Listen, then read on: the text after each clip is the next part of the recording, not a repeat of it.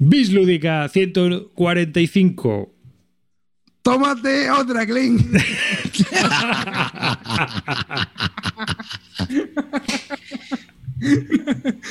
¡Toma uno!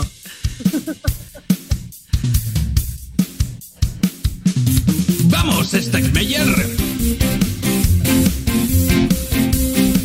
¡Shake it up, shake it up, shake it up!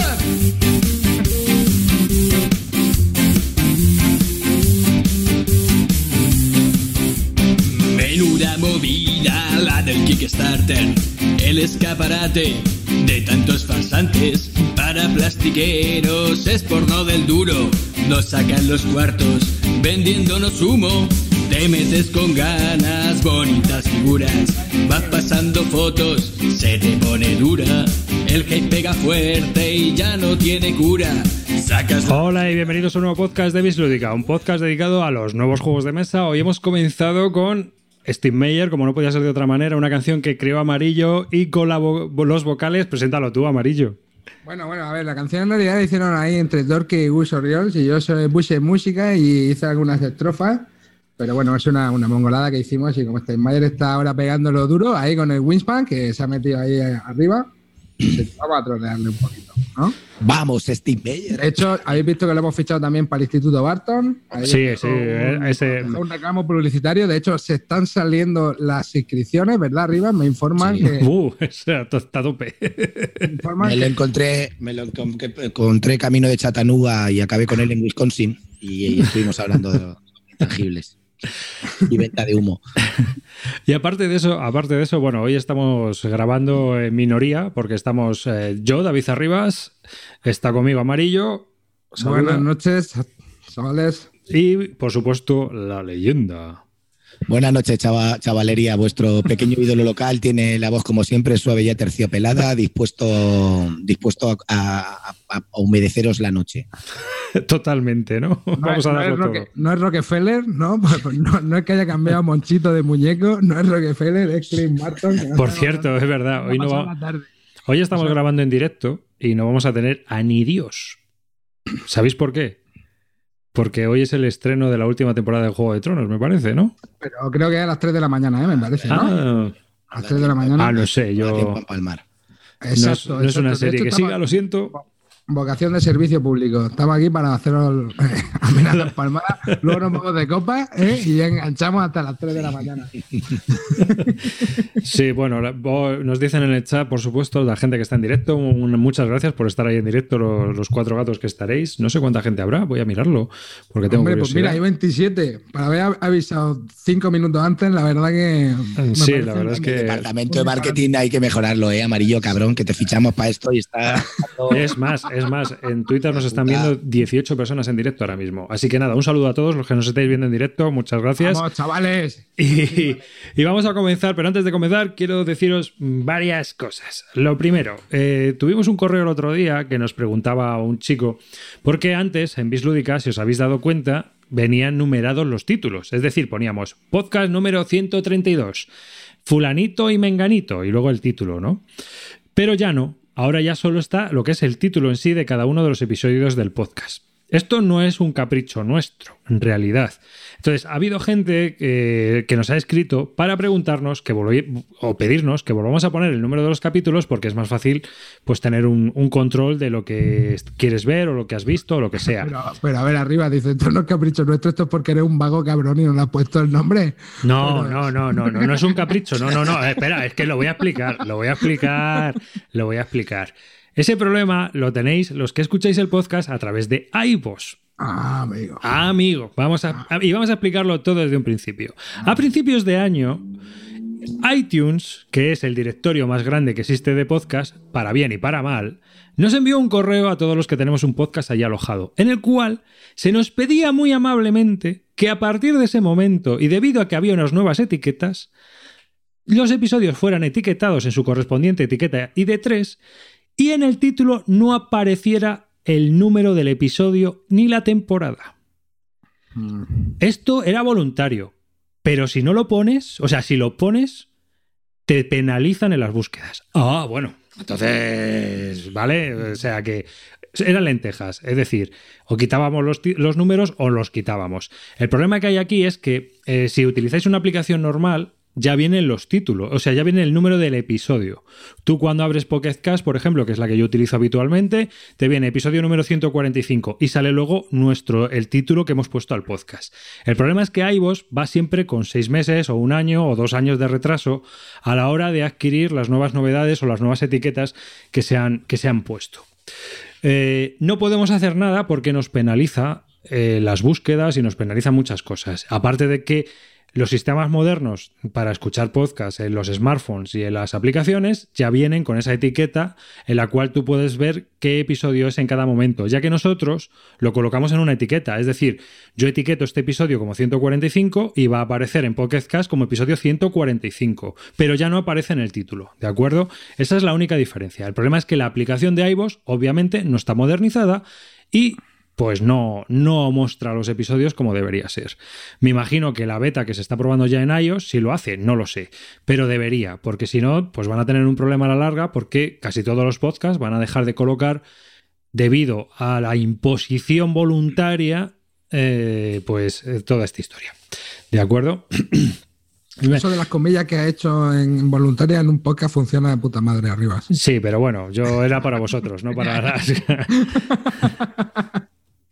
Pero bueno, la movida era esa, ¿no? Entonces lo quería contar más que contárselo a este hombre por correo, porque digo, mucha gente pues lo va a preguntar y lo va a decir. Digo, ¿qué pasa? ¿Que por qué no? Pues pasa esto. Es una cuestión de que hay unas nuevas etiquetas y para que se puedan utilizar y para que se utilicen directamente, pues te fuerzan, entre comillas, a utilizarlas. ¿Eh? ¿De acuerdo? Okay. A todo esto también, y ya doy por terminado los correos y demás historia, Gambito nos pidió el otro día que grabáramos algo para el Army, así que nos tenemos que poner las pilas con eso. Y bueno, la verdad es que ya estamos hablando ciertas cosas que queremos hacer, sobre todo Amarillo, que ha tenido unas ideas muy buenas. ¿No es cierto, Amarillo? No lo recuerdo, pero como tengo tantas ideas a lo largo del día... Tipo, ¿qué tipo de sustancias te inspiran a la hora de tener ideas? Cuéntalo un poco a la audiencia. Sí, tío, esas animaciones de vídeo que nos haces... Bueno, a ver, esto es... Sí, la verdad que... Una cosa, tío, te digo la verdad. Yo te tengo mucho miedo los sábados por la tarde, tío. Te aburres mucho en casa, cabrón, y coges... Y soy tu musa, tío, soy tu musa. Sí, he decidido que soy la persona que te inspira soy yo, cabrón. Es verdad que la juego. Quito Clinito de siempre juego. Bueno, llevamos 15 minutos. Bueno, llevamos 7 minutos ya liados aquí. Así que vamos a darle ya. Vamos al lío. Estropajo, que hemos hablado mucho de las etiquetas de iTunes y esto no es un podcast de técnicas de podcasting. Pues venga, Amarillito. Tú hablabas antes de las cajas grandes, tío, que estabas comentando. Pues sí, a ver, un temita, por ejemplo. Una cosa que me sorprendió esta semana fue ver que ya a la gente le estaba llegando el tema del Batman, ¿no? Y no sé, tío, ¿no os parece que es un poco ida de olla ya esto? El volumen de espacio que ocupa ya un juego de este calibre, ¿no creéis que luego esto a la larga se van a acabar pisando? No ya porque compitan en el mismo nicho, sino porque al final no te cabe el juego. Yo creo que es la trampa de Kickstarter. Es decir, el Kickstarter se vende al peso. Si tú entras en un juego que vale 100 y algo pavos, pues tú lo que quieres es que haya miles de strange goal, mucha gente metiéndose y más, y una nueva caja y no sé qué, que te vayan al final metiendo miles de cosas, ¿no? Y luego al final, cuando ya ves todo eso y aún piensas que aún le puedes sacar más juego, pues aún te metes a un add-on, una nueva expansión que vale 35 pavos más y te vas metiendo y al final acabas como el Batman, que pagaron 400 pavos, me parece, o 300 y algo, y se han metido con 73 cajas que no van a jugar en su puta vida. Y hay una nueva ola, creo, ahora, ¿no? Sí, bueno, han sacado otra vez el mismo y tal, pero... No, pero creo que añaden cosas, ¿no? ¿O no añaden cosas? Sí, añaden nuevas expansiones. O sea, es que me parece ya una ida de olla de la Total. Pero yo creo que es el sistema, propio sistema que hay que estar. También me pasa igual. Por ejemplo, en Solomon Kane me vine arriba, tío, y empecé a meter cajas y luego me he dado cuenta que me voy a recibir 7 cajas de Solomon Kane y no juego a lo mejor ni al base, ¿sabes? Estoy agobiando ya pensar en recibir eso, tío. Pero eso es porque yo lo digo de broma, pero es que es un poco serio, tío. Es que los Kickstarters se venden por metro cúbico. Pues por eso te digo, pero es que al final yo creo que es una mala dinámica para todos los que fabrican incluso este tipo de juego, ¿no? Porque ¿cuántos juegos de 1 metro cúbico te puedes permitir? Ya. Es que en la historia al final compiten ya no solo en su categoría, sino en el... Qué guapo que está el juego, ¿no? Es que al final, tío, con esos volúmenes de... Pero es que todo lo que viene de Kickstarter sí, ya te viene con un cajote, tío, claro, de la hostia. A mí me acaba de llegar ahora el Hellboy. A mí me acaba de llegar ahora mismo el Hellboy y es una caja, tío. O sea, es más grande que la caja del Gloomhaven. O sea, y eso no, y yo solamente en el Hellboy solo pedí el base. No pedí las dos expansiones extras y tal. Y me alegro un montón de haber pedido solo el base, porque la verdad que con el base tienes más que de sobra. Y ahí no caí en el viejo truco, ¿no? Pero sí que tío, te empiezas a meter en estos juegos, no sé, el Cthulhu, el Dead Maida y todas estas cosas, pues empiezas a meter y a meter add-on y a meter no sé qué y te van metiendo más cajas y más no sé qué y nuevos personajes. Al final te juntas con 3 cajotes que recibes, tío, que no te caben en ningún lado y que te agobian, tío, y que no lo vas a jugar en la puta vida, ¿eh? Eso. Pero es que además, tío, ¿a vosotros os parece que esto está probado? Es decir, hay... ¿Cuántas cajas hay aquí? Yo es que estoy viendo el Kickstarter aquí mismo, ahora mismo. Y aquí hay en la hostia, nene. Dice, ¿dónde meto eso, tío? Hay un libro. Hay un dinosaurio, tío. El dinosaurio que sale en la Batcueva, tío. Sí, hay un dinosaurio, tío. La vaca Batman esa que salía en la Batcueva. Pero es que esto es un chorreo infinito de miniaturas. Y hay un dinosaurio res aquí. Bueno, ya pasó cajas, con el Conan, ¿no? Con el Conan no salieron unas figuras que todavía no había que tardaron luego un montón en sacar reglas para esas figuras, ¿no? Claro, sí, sacaron un montón de cosas para lo que no había reglas. Lo que pasa es que dicen que el Conan sí que está bien, no sé, luego sí, no se ha ido nada. Yo lo he jugado y está guapo, ¿eh? A mí el juego mola. Yo también lo he jugado. Mola la gestión esa Lo único malo de ese tipo de juegos es que uno tiene que hacer de malo, tío. Y cuando uno tiene que hacer de malo, supone que tienes que hacerlo tú, que eres el puto dueño del juego. Y al final, pues a lo mejor no te apetece hacer de malo, ¿sabes? Pero a ver, tío... Si yo creo estoy jugando a Conan, me apetece llevar Conan. Sinceramente, no me apetece hacer el malo que se quiere cargar a Conan. Así de claro, tío, no sé, ¿sabes? Que al final, ese tipo de juegos en el que hacen malo, al final acaba haciéndolo el dueño del juego siempre. Pero yo creo, bro, que esto al final irá virando un poco también al modelo de poder integrarlo con una app tipo como el Imperial Assault, tío. El Imperial Assault te lo puedes jugar con la app, incluso con tutorial. Pero con la app en inglés, ¿no? Porque en español no. Sí, en inglés, pero de hecho es que la app española del Imperial Assault, es que no hablemos de Fantasy Flight Game. No, la verdad que es flagrante. Estamos jodidas, pero ya de Fantasy Flight Game no. Otra vez no, tío. Porque pero mira, por ejemplo, ese otro juego que tengo muerto de risa, que es un cajote también importante. Y fíjate, a lo mejor con este rollo de jugarlo con la app sí que me decido a probarlo y a darle un tiempo, tío. Si no, me da un perezón de la hostia.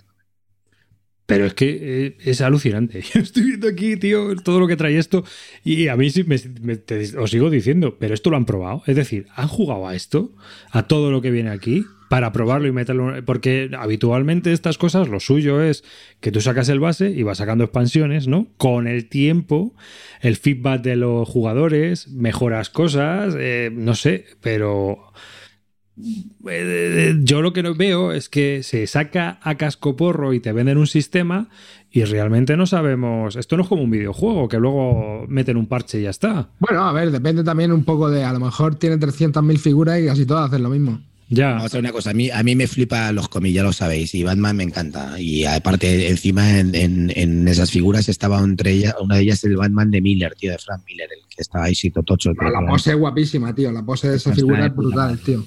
Lo único que pasa es que, tío, yo que sé, al final lo que haces es comprar figuritas de tus personajes preferidos, porque yo, dime la verdad, tío, para jugar a esas 7 u 8 cajas que tiene eso, ¿Cuántas partidas le tienes que dedicar a este juego solamente? Y teniendo como estamos nosotros enfermos, que cada vez nos gusta jugar a juegos nuevos y tal, pues al final, tío, lo único que haces es pagar por comprar tus figuritas preferidas, ¿sabes? Nada más. A mí me ha flipado. Vamos a ver, estoy hablando y me acabo de comprar solamente... 23 cajas de Hellboy, Hellboy, porque me encanta Hellboy y porque me gustan los combis de Hellboy. Me he comprado también, para que lo tengo que confesar, Kick-Ass. No creo que me guste mucho Kick-Ass, pero es que las minis estaban de putísima madre y me he pillado Kick-Ass porque me encantan los cómics de Miller, de Kick-Ass, tío, me parece cojonudo, esos tipos de cómics me hacen mucha risa, tío. Pero oye, Clint, el próximo psicotécnico del reconocimiento médico del Instituto Barton no lo vas a pasar con este plasticazo que estás metiendo en tu colección, ¿eh? O sea, si es que los cómics sí, superhéroes y plástico, no puedo evitarlo, tío. Yo la verdad es que cuando veo estos Kickstarter con los metros cúbicos, o sea, directamente ya para mí es un paso automático, tío. No, yo ahora me es pase, pero es que no me lo puedo ni plantear, porque era, o sea, para meter uno de esos tengo que echar al niño. Ocupan más espacio, ¿me entiendes? Son 6 o 7 cajas, tío. ¿Dónde vamos? Yo, lo que hago, por ejemplo, últimamente es entrar solamente en el base. Me pasó con el Hellboy, también me ha pasado, pues no sé, con el Cthulhu Dead Maida, que salió también bastante, he entrado solamente con el base. O, ya, pero es que Clint, el City of Heroes ese. A un City of Kings ese. Será otro cajote de la hostia. Es que aunque entres con el base... Escucha, City of Kings entré con todo, pero porque eso es un pepino de proporciones considerables. ¿Y cuántas cajas son eso? No me menciones eso. ¿Eso cuántas cajas son? Llevo ya 8 partidas al City of Kings, ojo. No, si puedes molar, pero es que es lo que te digo. Si a mí, o sea, entiendo que los juegos molen, si tienen que molar, pero la movida es... Con esos volúmenes, tío, que el otro día me compré una estantería y me dio una mala hostia, pensaba que la iba a llenar... tranquilo y tal, y saqué juegos de los armarios, bro, y ya no me cabe nada, tío, y tengo la estantería, la peté en un día, tío. Una pregunta, ¿qué estantería? ¿Eres de Kallax o de Billy? No, de Billy. Yo soy de Billy, tío. Pasillo, yo lo tengo en el pasillo, tío. Son los putos perdedores, tío. Kallax es el ideal. Te voy a decir una cosa. Te voy a decir una cosa. Y a mí me va mejor. Te voy a decir una cosa, tío loser. Mis Billys tienen una cosa que las tuyas no tienen. Las mías ponen por detrás... hechas en Suecia y son de 60 centímetros de ancho. ¿Qué te parece? Pero no, la Billy no tiene 60 centímetros de ancho. Las antiguas, las primeras segunda generación, sí. Vale, pero ahora la Billy no tiene esos... Vale, pero la Billy de ahora tiene 40 centímetros, una puta mierda. No, Kallax, tienen 80. Kallax, el problema de las de 80 es que se autodesguazan. Pero yo con las Kallax, tío, estoy muy descontento porque tienen un formato de tamaño, los casilleros esos, que son una mierda. A mí el formato es... Para juegos sí, pero es que con las Kallax te caben de puta madre los juegos cuadrados y últimamente casi todos los juegos son cuadrados. Entonces, sí, precisamente, si el City of Kings te cabe guay o qué, porque eso era un rectángulo del City of Kings, a ver, pequeña cerdita, lo puedes meter así, claro. O lo puedes meter de este lado, claro, ¿sabes? Y si lo metes de ese lado sale un metro de fondo. La Kallax deja muchos huecos muertos, creo, ¿eh? En cambio sí, las Billy se aprovecha mucho pequeño mejor. Hueco, sí.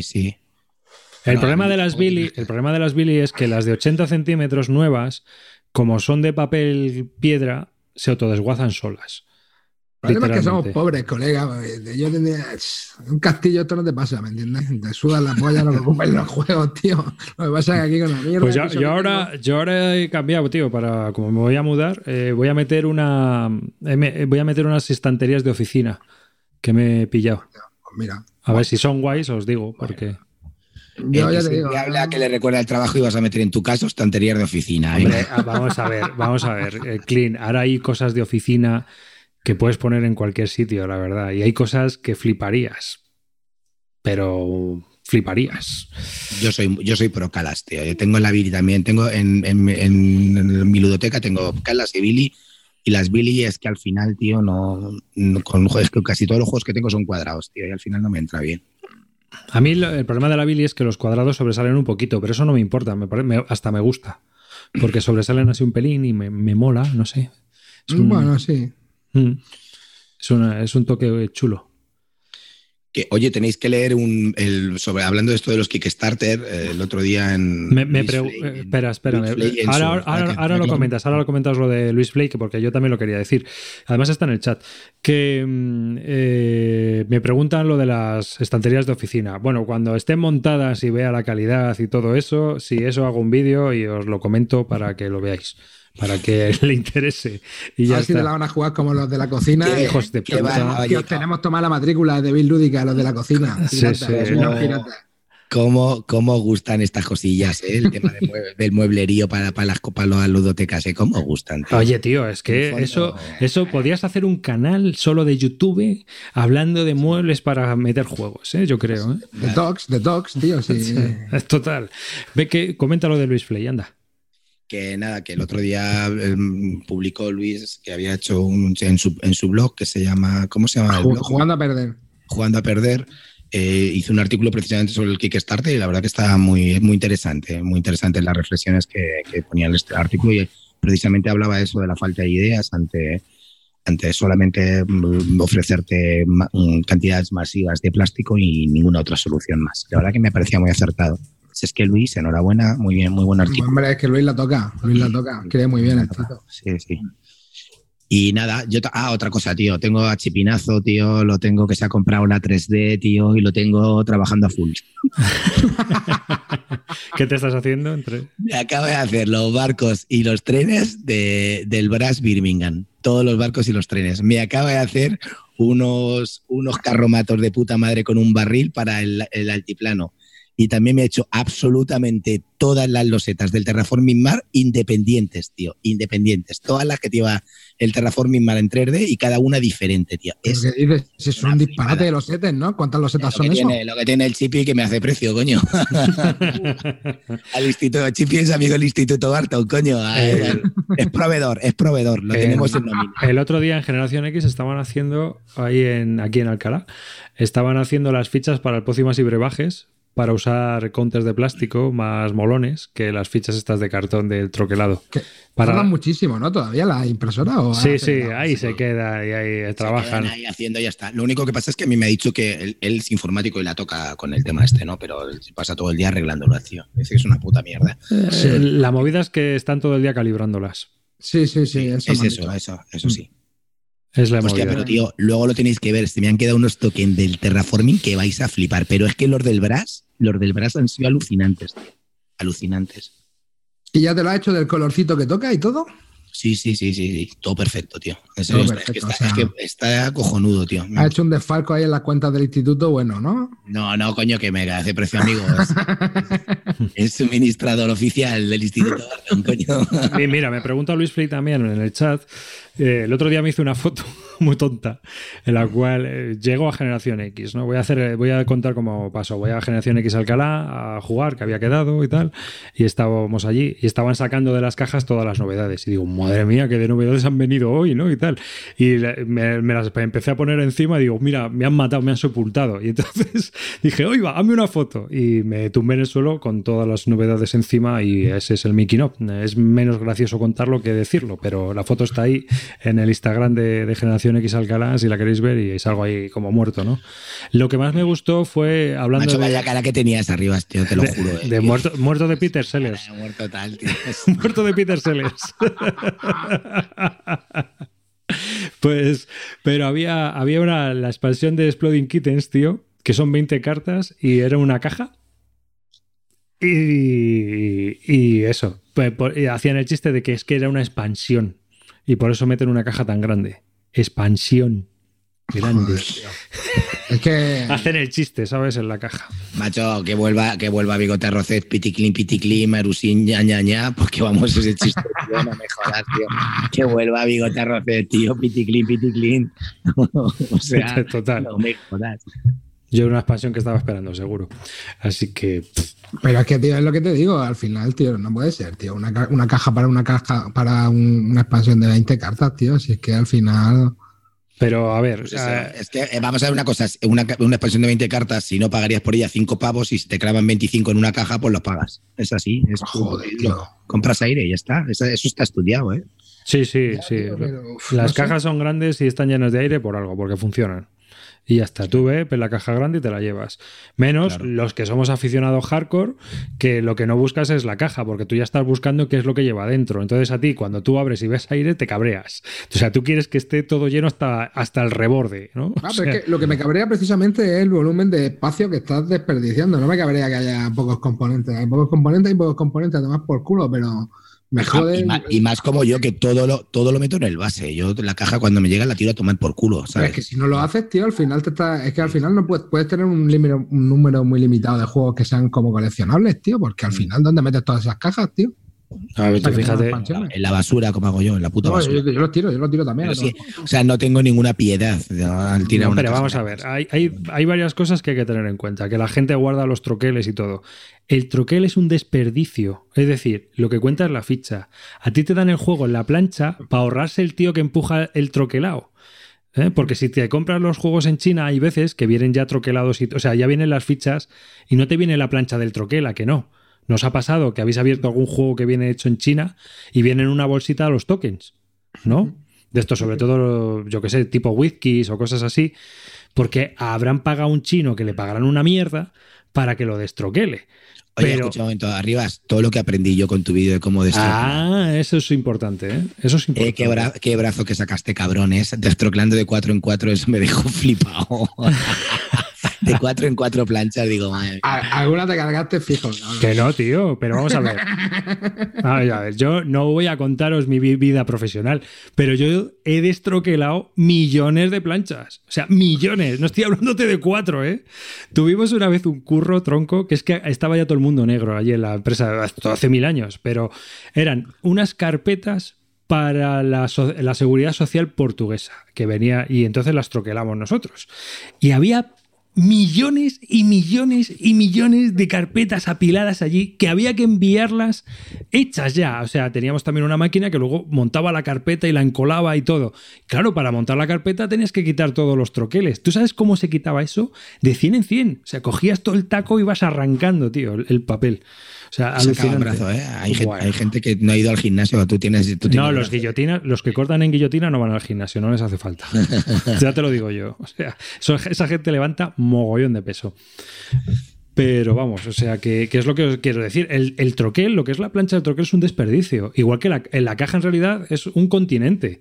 Es más, hay hasta sitios donde te venden cajas de plástico para que tires la caja del juego de mesa a la mierda, solo pongas la portada y la caja pues te queda mucho más pequeña con todos los componentes dentro. En Estados Unidos venden cajas así de plástico. Que estaría guay, ¿eh? Eso sería un negociete, tú imagínate. Te traen la caja ya de plástico para... tal juego, y entonces te cabe todo ahí ya clavado. ¿Que te viene una expansión? Pones un suplemento encima ahí con un clic, clic, clic y ya está, ¿eh? Clic. No. ¿Cómo lo ves? Una oportunidad de negocio. Pues si cliente se ha domiciliado nómina en Folded Space. Hostia, tío, me encanta. O sea, yo te digo una cosa. Yo estoy muy viciado con el tema de los insertos. A mí me encantan los insertos, tío. La verdad que me molan mucho. Yo no entiendo hoy en día, macho. O sea, y ahora te lo digo verdad. No quería hablar de Fantasy Flight Game, pero vamos a ver. Te van a clavar 100 pavos por un juego, tío. ¿Cómo no tienes un inserto? ¿Cómo te siguen metiendo ese inserto así doblado para que metas solamente ahí en el centro las cajas, tío? ¿Cómo te siguen vendiendo esa mierda por 100 pavos, tío? De verdad. Y la gente nos sigue diciendo, no, de componentes está de puta madre. No, no está de puta madre. Vete a un puto Kickstarter y mira lo que son componentes de 100 pavos de una vez. Y luego hablamos de que está de puta madre los componentes que trae esta gente, que son una puta mierda. ¿Sabes? ¿Sí o no? Mira los componentes de Hellboy, cómo te vienen en bandejitas, no sé qué. ¿Tú crees que ahora el Señor de los Anillos va a venir algo en bandejitas? Venderán todas las miniaturas, ahí metías una bolsica. Eso es lo que no puede ser, tío. O sea, por lo menos, tío. O sea, esta gente no aprende, tío. No por aprende. Lo menos que te den una, aunque sea un molde de plástico, tío, para guardar las figuras sin que se te deformen, si las tienes pintadas, claro, que es mínimo. Claro. Es que no tiene sentido, tío. No tiene sentido que la gente... O sea, ese juego valga 100 pavos, tío, cuando hoy en día en Kickstarter eso no valdría 60 pavos. Así de claro, tío. Pues no tiene sentido. ¿Sí o no? Pero, tío, el Señor de los Anillos... pues va a venir con la caja esa, el doble de cartón que trae. Así doblado, aquí te pone aquí una pestañica para que metas las cartas y todas las minis metidas dentro. Sí, a cholón.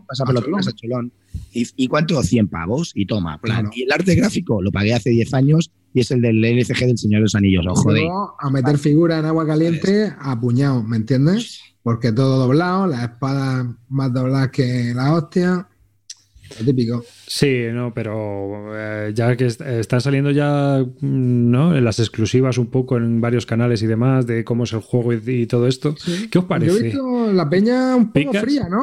Un poco. Lo que pasa es que la gente, yo creo que ya está un poco cansada del sistema fascicular, ¿no? Es decir, exacto. Yo es que, sinceramente, es lo que me da un poco de pereza, tío. Y que al final, tío... Sí, al final no para disfrutar... No te están vendiendo un juego completo, no te están vendiendo el juego completo. Ya, pero es lo que...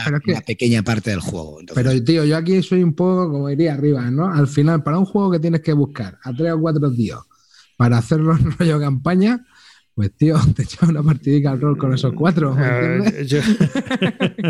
Y te lo pasas mejor y no te gastas el libro y lo tienes completo y puedes jugar infinito. Yo lo que veo es que ahí, hombre, a lo mejor para jugar en el grupete y todo eso, sí, yo creo que eso es una opción. A ver, yo creo que es que al final, tío, es un poco lo que se intenta, ¿no?, buscar con esta integración que tienen las aplicaciones móviles, ¿no?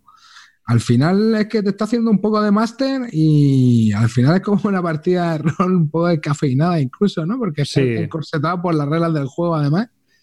Y te requieren, a ver, lo único sí que es verdad que te lo podrás hacer en menos tiempo, que yo creo que es el principal hándicap que tiene el rol a estas edades que tenemos ya, ¿no? Pero si no, es casi, tío, para eso te monta una campañilla, tío. Yo es que no te puedo decir porque...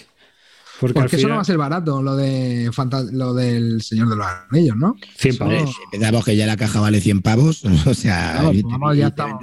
Con 4 aventuras capadas. Trae 12 aventuras. El tutorial, como el del Arkham Horror. Trae 12 aventuras. 12 aventuras, bueno. Bueno, pero... a ver, es lo que te digo. A lo mejor también con esas 12 aventuras, tío, va servido ya de... Sí, ya. Sí, con el core tienes muchas partidas y ya me conozco yo eso. No, pero es lo que te digo, al final, si tienes que jugar yo, en pocos juegos, o sea, de estos de tipo campaña, creo que a ninguno le he llegado a las 12. He jugado muchos juegos más de 12 veces, pero ninguno es de estos de tipo campaña. Siempre ya, si esa es no otra. Ha fallado antes porque siempre te falla alguno, siempre te... Es difícil encontrar la continuidad para jugar a esos juegos, tío. Y para eso tienes tu app para jugar tú solo con... Pero sí, este tipo de juegos en los cuales encima tienes que sacar la app, tío... no sé, a ti Amarillo, que le das más al ordenador también. ¿A ti no te parece que esto, en un juego de ordenador, juegas a tu bola y haces lo que... A lo Baldur's Gate o a este tipo de juegos? Mira, esta semana creo que salió en el iPad la de... O hace poco salió Leyendas de Andor. Claro. Y es que lo que te digo, por ejemplo, para jugarlo en solitario... que tienes que montar el pivote, o sea, para montar el pivote del tablero y montarlo con la aplicación, pues para eso lo juegas directamente. No, y encima, tío, cómprate el tapete. Vamos a ponernos serios. Cómprate. Vamos a ver, yo en Leyendas de Andor lo juego en mesa, pero para jugarlo en la app, antes me juego lo que estoy diciendo, un juego de la PlayStation o de otra cosa. No, claro. Para jugar la app a Leyendas de Andor, pues para eso me juego el de los vaqueros, ¿sabes? Sí, pero que para al final para jugar este tipo de juegos, no sé, que tienen unas similitudes en cuanto a sensaciones, a mí, que me recuerdan mucho a los juegos de ordenador cuando juego yo solo un juego de aventuras de este tipo. A ver, yo creo que eso también depende un poco de cómo lo vayas a jugar. Si lo vas a jugar solo, sí, evidentemente, pero jugarlos con peña, el componente este de... No sé, la dinámica que se genera de historia, ¿no? Entre los cuatro, de oye, ¿qué hacemos? Tiramos por aquí, tiramos por ahí. Eso es lo que mola de este tipo de juegos, ¿no? Es lo que decíamos de jugar a Kingdom Death Monster. Yo creo que es para jugarlo con gente más que jugarlo solo. Yo creo que si lo juegas solo, le pierdes toda esa gracia al juego, ¿no? Al fin y al cabo. Creo que la historia es menos interesante, ¿no? Claro, ya, sí, para eso es. Pero claro, que ya está compitiendo en rango. Pero para solo lo veo como tú. A vamos, ver, para solo te vas por culo, yo paso. A mí me gusta jugar en solitario al... Yo juego en solitario al Arkham Horror, el nuevo, el LCG. O sea, el LCG me gusta mucho. Sí, está bueno. También otro que me gusta mucho jugar en solitario es el Mansiones de la Locura. De vez en cuando me echo una partida toda sola porque me da igual jugarlo con alguien que solo.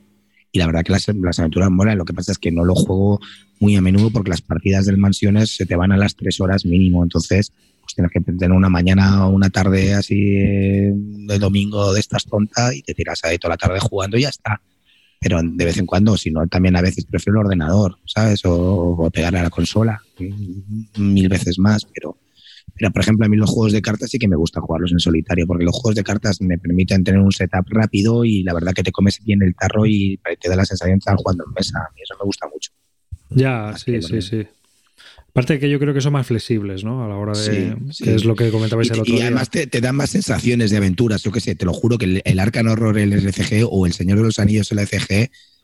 es que juegas una partida en 1 horita y media, tío, y parece que te estás haciendo una aventura de verdad. Es que está muy bien tematizado, tío, es que está todo muy bien llevado y lo complicado. Estás ahí pegando la partida, dándole la... Estás ahí estrujándote el cerebro, tío, te lo juro, yo lo sufro, me encanta.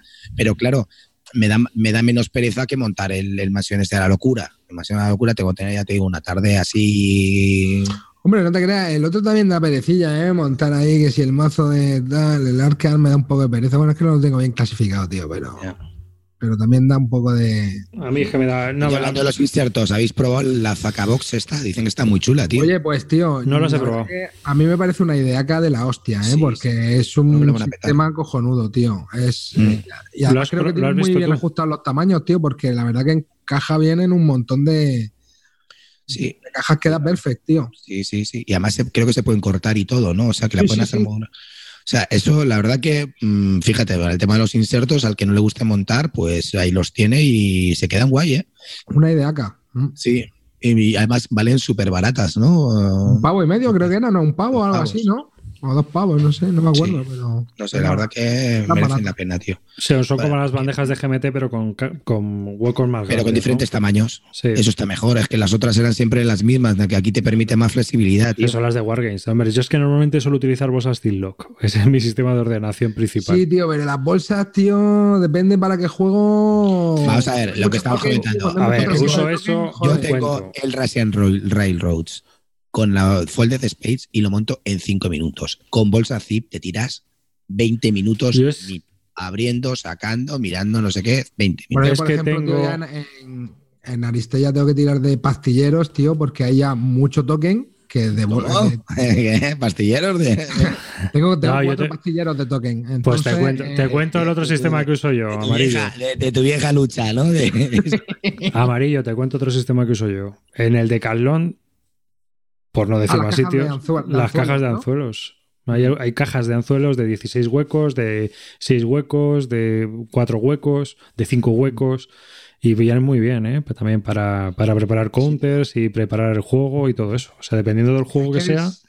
La diferencia luego también de que el juego fluya o no. O sea, es lo que te digo. Pues si te tienes que poner a sacarlo de la bolsa, meterlo en la bolsa, pues claro, al final tampoco tienes 300 cuencos. Cuando tienes 15 tipos de tokens diferentes, tampoco puedes sacar ahí un... ¿Sabes lo que te digo? Despliegue de cuencos que... Hombre, que tampoco es para tener ahí 800 cuenquitos, que tampoco... Por eso te digo, que entonces, y al final se hace un poco engorroso el tenerlo en bolsa. A mí yo en el pastillero este más o menos me voy, o sea, o con lo que tú dices, más o menos resuelve. Así que me parece una buena idea, tío, lo de la Zacabox esta, que además cierra y todo, tío, es cojonuda, tío. Pues las tendré que mirar. No las he visto, la verdad, si te soy sincero. Sí, es como tú dices, son parecidas... Lo van a petar. GMT, pero además se pueden recortar. Y... Sí, yo creo que lo están petando ya. Lo están haciendo muy bien. Pues guay. Pues nada. ¿Hablamos de algún juego ya, chicos? Bueno, pues mira, ahora si queréis, ahora que estás hablando de solitario, yo le he estado tirando en solitario al Freedom, al Railroad Underground. ¿Vale? Que ya sabéis que, bueno, a mí me gustan mucho los juegos que tienen ambientación en algún periodo interesante. Este está ambientado en la abolición de la esclavitud en Estados Unidos. Espera un momento, más que nada, porque es de 1 a 4 jugadores. Exacto. Sí, y salió por Academy Games. O sea que... Exacto, salió por Academy Games. Sigue, perdona por la interrupción. Y bueno, el juego, somos unos abolicionistas, hay como diferentes roles, cada rol te va a proporcionar una ventaja a la hora de, o bien pues conseguir dinero, o bien mover a los esclavos por el tablero, este tipo de ventajas, adquirir cartas del mercado, y el juego pues consiste en, tiene como 2 vías, ¿no? Por un lado vamos a tener que ir liberando esclavos y proporcionándoles una ruta que esté libre de peligro para ir a Canadá y conseguir la emancipación, y por otro lado vamos a tener que ir adquiriendo unos tokens de apoyo público que representan el apoyo popular para ir cambiando la idea, ¿no?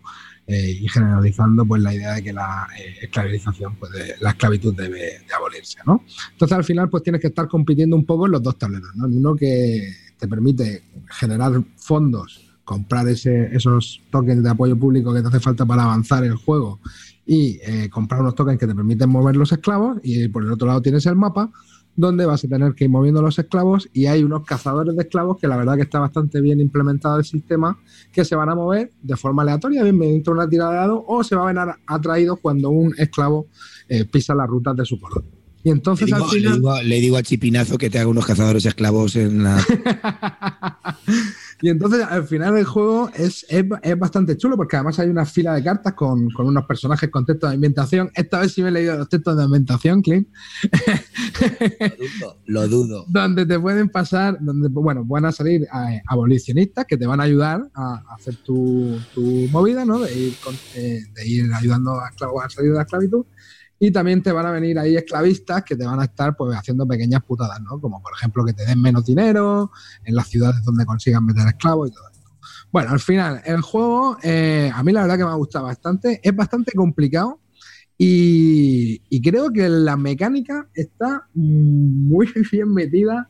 Y el hecho de que esos cubos representen personas, creo que en las primeras partidas te da como un poco de cosa a sacrificarlos, ¿me entiendes? Y es que creo que si no sacrificas, no ganas.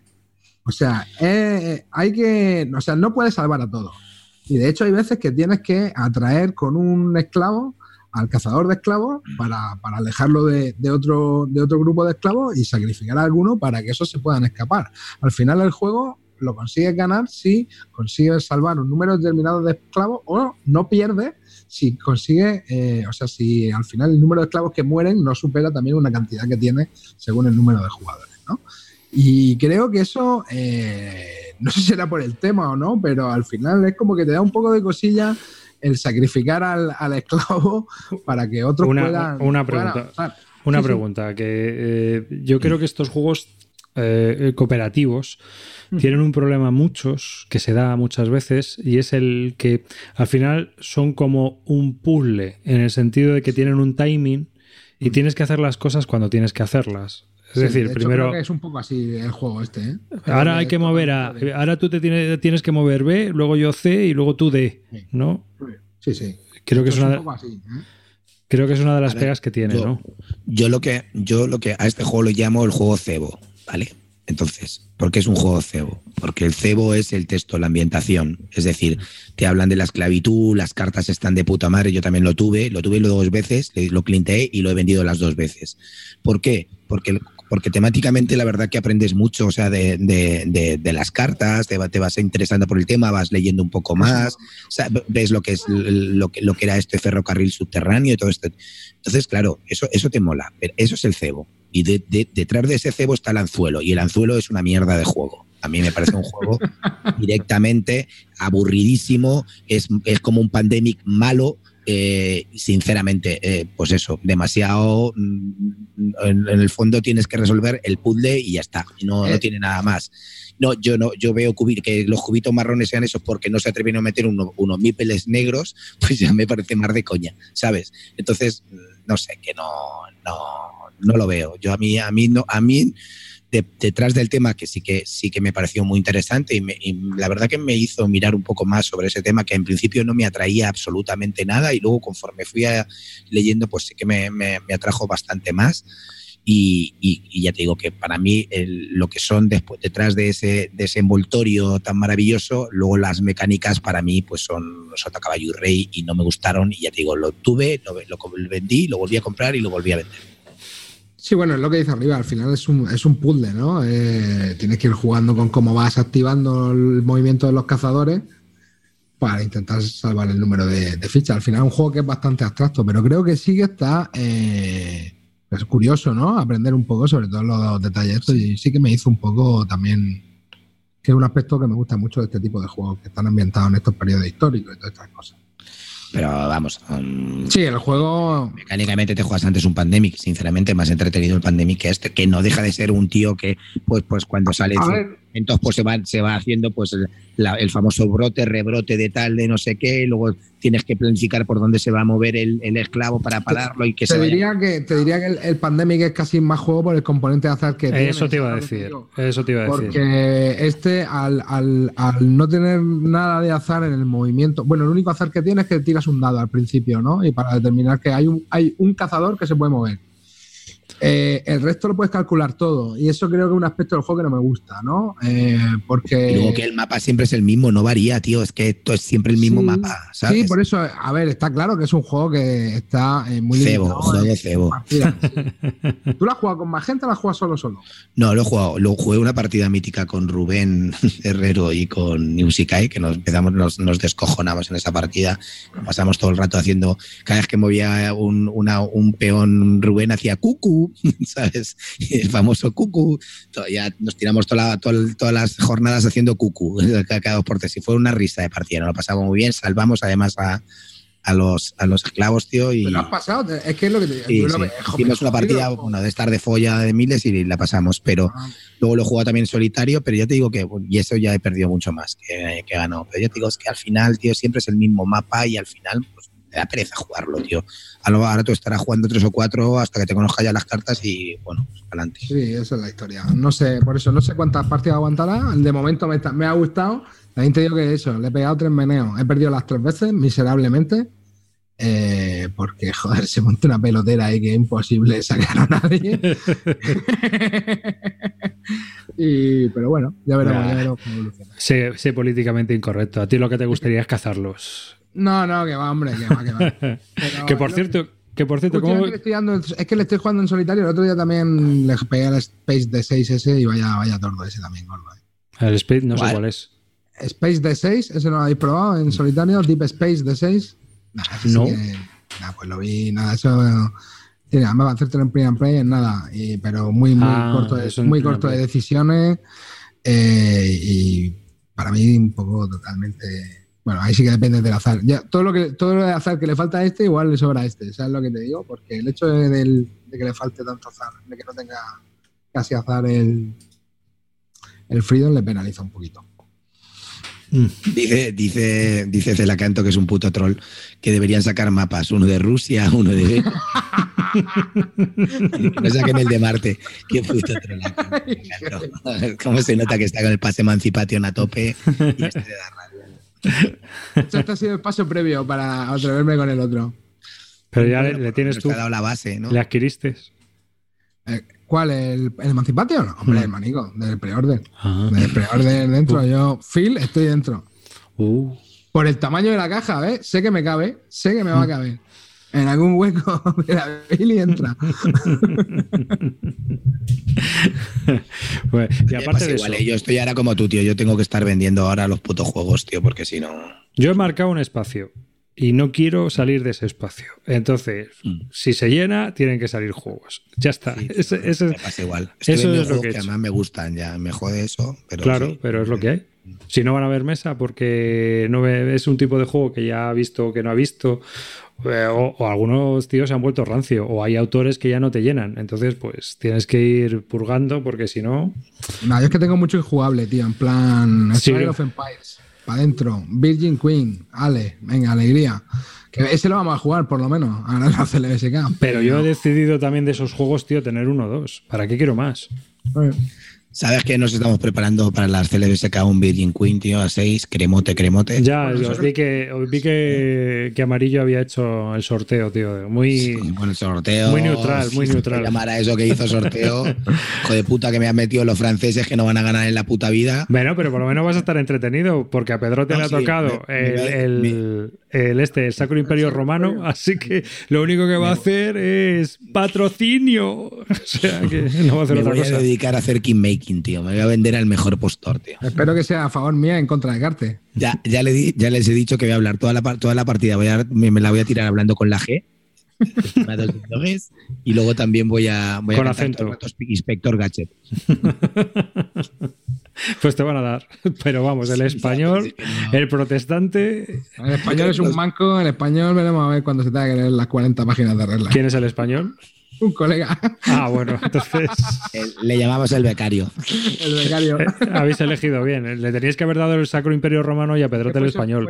A mí me tocó Inglaterra y a Carte le tocó el Imperio Otomano, que me jode, porque eso ya medio me lo sabía del Hidastem y me voy a tener que aprender otra movida. Es lo que hay. Una pregunta sobre lo políticamente... Bueno, no sé, ¿vosotros recibís la newsletter de GMT?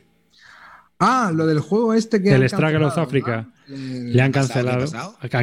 Han cancelado un juego, el Struggle of Africa, porque consideran que... Iba sobre la explotación de África. Eso, iba sobre la explotación de África. Entonces estaban recibiendo mucha presión por parte de mucha gente ofendida con el tema del juego.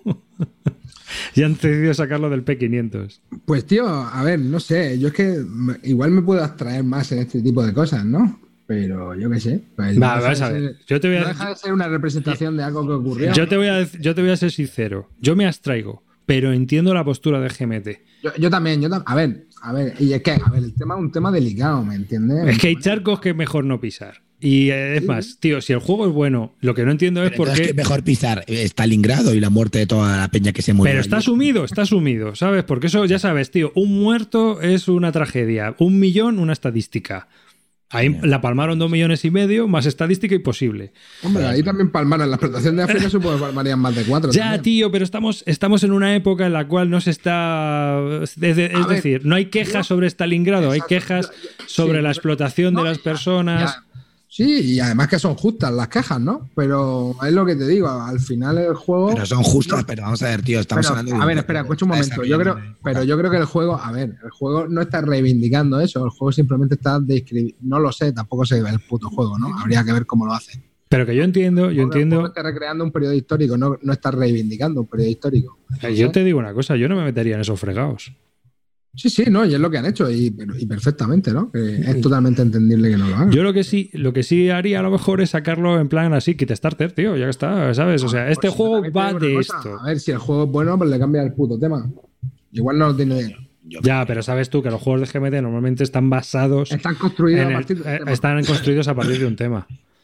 Claro, el tío que lo ha creado se habrá empapado. Es como si dijéramos, mira, no podemos hablar precisamente del Railroad Revolution, del Freedom Railroad, ni el Pass Emancipation, porque trata de la esclavitud. No se puede hablar ya de esa época porque no. Pero a ver, por ejemplo, el Mombasa directamente trata el mismo periodo. Y de hecho también tuvo sus críticas al respecto, ¿no? Joder, tío, macho, es que no sabemos entrar en un momento que ya no vamos a poder hablar de nada, tío. Es que todo va a estar prohibido. No sé, me parece un poco extraño, tío, ¿no? No sé, al final, o sea, yo qué sé, yo creo que en el Mombasa tampoco estás viendo... Bueno, pero vamos a ver, tío, si es que no es eso, si es que es una realidad que pasó y que vamos a hacer ignorarla, tío. Es que ignorar la realidad es pues saber nada de ella y luego no aprender, ¿no? Es que no sé. Sí, yo te digo, yo tampoco es que esté a favor de la medida. O sea, de hecho, le tengo curiosidad a cómo sería el juego, ¿no? A lo mejor también por el revuelo que se ha montado, ¿no? Ya... Es que lo que dicen por aquí, por ejemplo, Cilacanto dice que no es un wargame, que es un euro. Bueno, si es un euro, pues que cambien el tema. Entonces, coño, que le puedan hablar del... No sé. No, a saber muy bien, pero el caso es que estaban recibiendo muchas presiones y ya lo han retirado, cosa que me parece lógica, porque si por euro será, chico, pues puedes ponerle otro tema o puedes sacar otro juego distinto. Pues será por juego. No, y aparte de que ese juego, pues si al final lo quieres ver en mesa, pues se podrá sacar de alguna otra manera, ¿no? O sea, sin ir más lejos, Olan Spiele vende juegos del color verde, el Infamous Traffic. ¿De qué va? Pues de la venta de opio y de la gestión de todo de lo que era el tráfico de opio en la época del siglo XIX.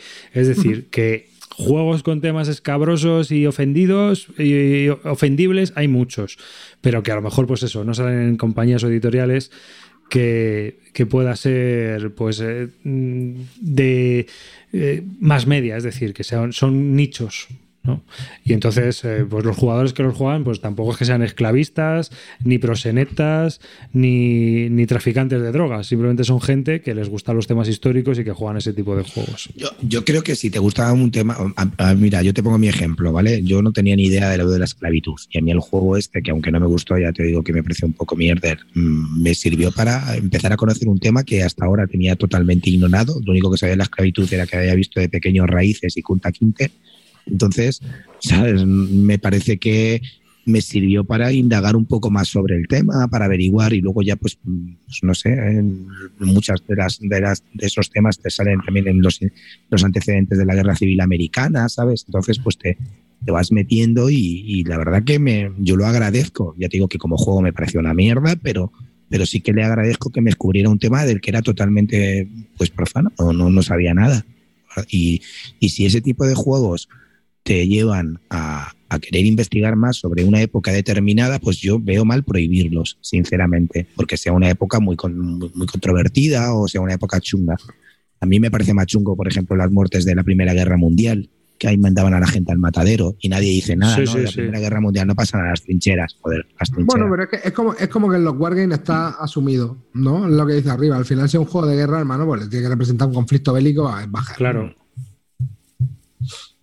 Y en los euros a lo mejor es un poco más controvertido. Nada más que llevamos 100 años sacando juegos de guerra, es decir, de gente que la palma ahí, ¿no? Entonces, bueno, pues como que es más, en cierta medida, muchas veces hasta una campaña que ha sido victoriosa ¿no? Y te la sacan, los americanos ganaron, pues te sacan el juego y claro, pues encima triunfa, porque para ellos es como un honor, ¿no?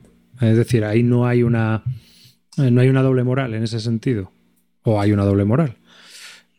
No sé si me entendéis lo que quiero decir. Uh-huh, que como son vencedores, si yo, por ejemplo, hago la campaña de las Ardenas, como la gané, pues encima saco un juego y la gente, ¡ah, qué bien! Un juego sobre las Ardenas, una victoria que tuvimos sobre los alemanes, ¿no? Que al final, pues, que eso yo creo que también el juego de Vietnam, ¿no? Que salieron ahí por patas. Sí, pero que te quiero decir que los primeros que hubo y a raíz de ahí, ¿no? O sea, es decir, siempre ha sido la Segunda Guerra Mundial el niño bonito y otros temas a lo mejor resulta que no son tan escabrosos, o sea, o son más escabrosos para ellos. Sí, o bueno, otro que también, exactamente, o que se han tratado más en... Bueno, porque, wow, cuántas películas de guerras han hecho, ¿no? Es como que al final está más asumido por todos, ¿no? Ese tipo de temas que a lo mejor otro... Claro, pero esto como es un euro, pues yo creo que, claro, era para un tipo de gente. Al final, sabes tú que el concepto de euro es un juego de no confrontación, de confrontación indirecta y que trata temas más o menos que no sean escabrosos en general, porque ya sabes tú que tienes el Camel Up, el Dizzy... el Aventureros al Tren. Bueno, si te... ya también pasó con el Fight Trials, tío. Sí, cambiaron, sí. Pero fíjate, otra estupidez desde mi punto de vista. Yo creo que... también, porque o decir que las fichitas del Puerto Rico son esclavos, ¿no? O yo qué sé, o que lo veas mal, no sé, es que es absurdo. No, yo qué sé. Bueno, supongo que ahí también las sensibilidades son diferentes y por el tema de la esclavitud que los están más cerca y es otro, supongo que ahí las sensibilidades deben ser diferentes que las que tenemos, por ejemplo, aquí en Europa. Eso está claro. Si no, se hubiera montado todo ese pollo que se ha montado. Que bueno, y vamos, ¿seguimos hablando de juegos o qué? Sí. Dale manteca. Yo os voy a contar mi aventura con el S-Roller, que el otro día lo comentó el Calvo y quería dar mi opinión, porque yo lo he probado hace poco. El S-Roller es un roll and write que tiras varios dados y tienes que ir apuntando en tu hojita los números de forma que vayan combinando para otorgarte puntos. Calvo comentó que era súper aburrido, que tal, que cual, y yo os voy a dar mi opinión. Mi opinión es que es como el 99% de los juegos roll and write que hay en el mercado. Alguien se tira los dados y tú apuntas, es decir, pueden jugar una persona o 100, no deja de ser un bingo de dados. Y tú en tu hoja lo que tienes que intentar es que la combinación que ha salido en esos dados sea la que más punto te otorgue a ti. Curiosamente, todo el mundo comienza con la misma hoja de puntuación y claro, cada uno luego tiene puntos distintos, ¿no? Vas haciendo las cosas de distinta manera. Es decir, que es un roll and write que a mí me pareció bastante entretenido dentro de los que hay de este tipo. Y que, bueno, pues sí, es cierto, es un solitario multijugador, pero como el 99% de los juegos que hay de este tipo. No sé si yo los quemaba todos, tío. Los putos roll and write estos de moda los quemaba, pero bien, ¿sabes? No me gusta, salvo el no siesta de la granja, que es el... Pero me gusta porque no es tan roll and write. Tienes que escribir, pero también tiene losetitas, no sé qué. Me parece más un juego. Lo otro me parece, pues eso... Un pasatiempo, tío. Para ahí echar un crucigrama, un sudoku. Sí, claro, no, pero a mí me parecen... A ver, a mí me gustan estos juegos porque los puedes jugar con gente que habitualmente, pues la familia, ¿no? Por un ejemplo, o niños, o lo que sea, no con jugones. O para terminar una partida o para empezar otra. Pero que lo veo tan solitario como, por ejemplo, pues otros juegos de este tipo, como por mira, a mí sí me viene a la cabeza el Zoloreto de dados, donde tiras los dados y sí, tú gestionas tus tiradas, pero al final es lo mismo. O el bingo de dados, el Wurfel Dice, y hay juegos de este tipo. No sé, el Plenus, yo te digo que hay Plenus, que quemarlos, Arribas, hay que quemarlos. Tenemos que hacer una campaña de verdad en la BGG para quemar los putos roll and write de los narices. Pues estamos preparando un especial, ¿eh? El Calvo de Avarimar y yo. No contéis conmigo. No contamos contigo, pero sí que es cierto que, bueno, en este año han tenido un subidón. Yo creo que mucha de la culpa de eso la tiene el Gasbone Cleaver, que sí que es un poco distinto con tanto combo y que como vas eligiendo un dado de los demás a la hora de tirar y tal, pues eso está muy logrado. Añade una capa nueva. Sé. Aunque no lo creáis, no lo he jugado nunca en la app, en la aplicación, solamente lo he jugado en vivo. En vivo, pues eso, lo que te dices, para terminar una partida. Me parece un juego, pues... normal. No aplica la categoría de juego. Yo en vivo no lo jugaría. Yo lo he jugado, ¿eh? En el Battle sí. Pero, ¿lo has jugado en vivo? No, yo no. Pero es que, a ver, es lo que te digo, tío. Porque a lo mejor, tío, tampoco juego tanto, ¿sabes lo que te digo? Entonces, ya. Pero no, se deja jugar, pero que vamos, lo que quiero deciros es que al final pues este tipo de juegos están bien hechos y este está bien, no... Son entretenidos. No tiene, o sea, si los que he probado el que más me gusta es el del no siesta, el de la granja. Uh-huh. Lo demás me parece... No, ese no lo he probado. Claro, yo he probado muchos. Me parece que es el mejor porque tiene algo más de juego, porque tiene losetas, porque tiene más cosas, ¿sabes? No es solamente una X en el cuaderno. Pues este es muy similar, mira, al Welcome To, que mira, para que te guste llevando losetas, que es lo que te gustan las losetas de Tickling. Este es muy similar al Welcome To y al Plenus en ese sentido, ¿no? O sea, que se tiran los dados y que, bueno, pues se van escogiendo. La diferencia es que en el Plenus o en el Welcome To, pues uno es con cartas y en el otro el que tira los dados se queda con una combinación y el resto se queda con lo que hay, pero al final es lo mismo. Tú te haces la combinación de tus fits, de tus números con lo que ha quedado. Así que más o menos es muy similar. Pues eso, el Welcome To es el gran juego que nos ha calado profundamente a todos. Pues a mí me ha hecho una utilidad muy grande y ¿qué quieres que te diga? Me la seguiré haciendo cuando toque las fechas específicas para esto. Pero de momento está cumpliendo como un general. Como campeón. Hombre, pero a ver. Yo tengo claro que con la familia no saco juegos, tío. Saco chupitos, chupeles. Sí, pero hay veces que no te queda más remedio porque te lo piden, ¿sabes? A mí me lo piden. No, cuando me lo piden no saco nada. Mira, primero porque la gente no respeta tus juegos. Ahí por todos lados, salvo que sea. Sí, yo estoy de acuerdo. No saco nada. Tiene juego, no juego. Solo juego en el ordenador. El otro día me pidieron uno y saqué el One Night Ultimate Werewolf, el 8, triunfada. Hombre, es que el One Night Ultimate es la hostia. ¿Cómo te gustó, eh? Pero es que es lo que te digo, la peña al final empezó dubitativa y ya... Venga, otra. Sí. ¿Cómo te gustó el modo pro que aprendiste en la CLBSK, eh? Ya con el triple pensamiento, ¿eh? Esa fue ya, exactamente. Pues eso. Que no solo quería hacer ese comentario. Venga, darle otro... No sé. Yo quería hablar... Tú las dabas... Quiero hablar del Legendary Marvel, ¿vale? Legendary Marvel. Sí. Pues eso es ya muy antiguo, ¿no? Es súper antiguo, tío. Pero es que me he vuelto a viciar a ese juego. Tío. Eso es del 2012, creo recordar. ¿Te has comprado el de Expediente X o qué? No. Es que, el sistema este Legendary tiene dos tipos de juegos. El Encounters y como el Legendary Marvel, ¿vale? El Encounters es pues como el Alien, ¿no? Como el Alien, ¿no? Entonces es un juego cooperativo en el que pues hay como tienes que jugar como en este caso del Alien las películas, pues las 3 películas y o las 4 películas que hay y entonces tienes que ir jugándolas pues haciendo como se juegan como si se desarrollara la película como en 3 escenarios diferentes. O sea, eso mola mucho. A mí ese juego me gustó. Está bien el juego. Lo único que pasa es que yo lo veo al final demasiado lineales, tío. Y entonces o juegas con la variante esta que hay un traidor o al final se te convierten en un pasatiempo que te lo pasas enseguida y como ganas es fácil, no sé. Me acabas de convencer. O sea, juego porque el sistema me gusta, pero no. Pero el Legendary Marvel tiene una cosa diferente que es cooperativo pero gana uno.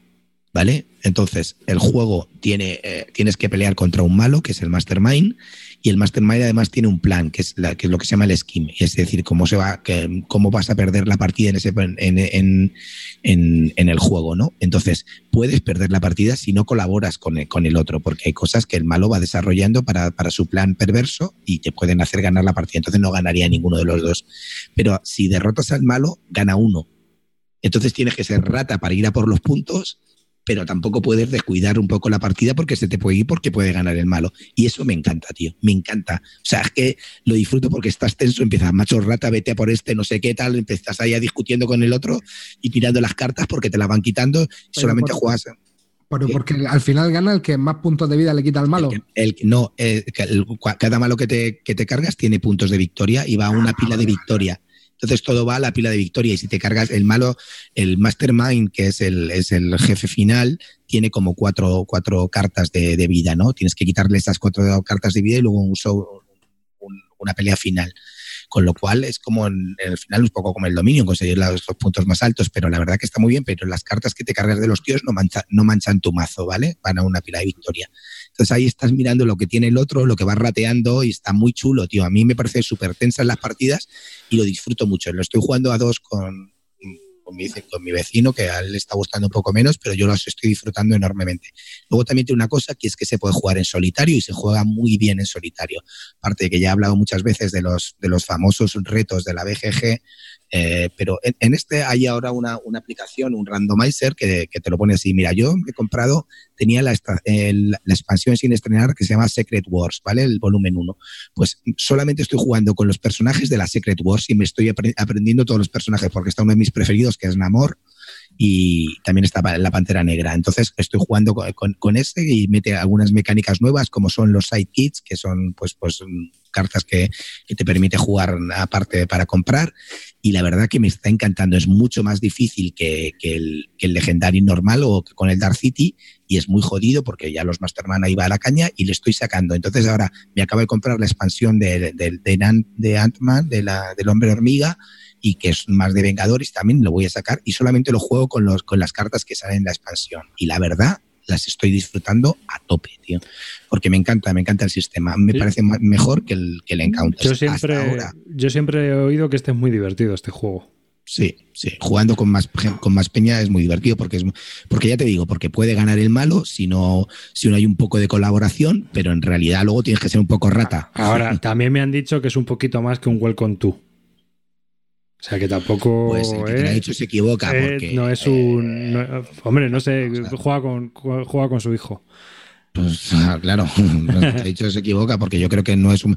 A mí el que me parece que es un poco más que el Welcome To es el Encounters, porque en el Encounters sí que es sota, caballo y rey, chicos. Sí, ¿no? ¿Sabes? En el sota, caballo, pues la primera te tienes que hacer aquí estas 4 torretas, tienes que no sé qué, ¿sabes?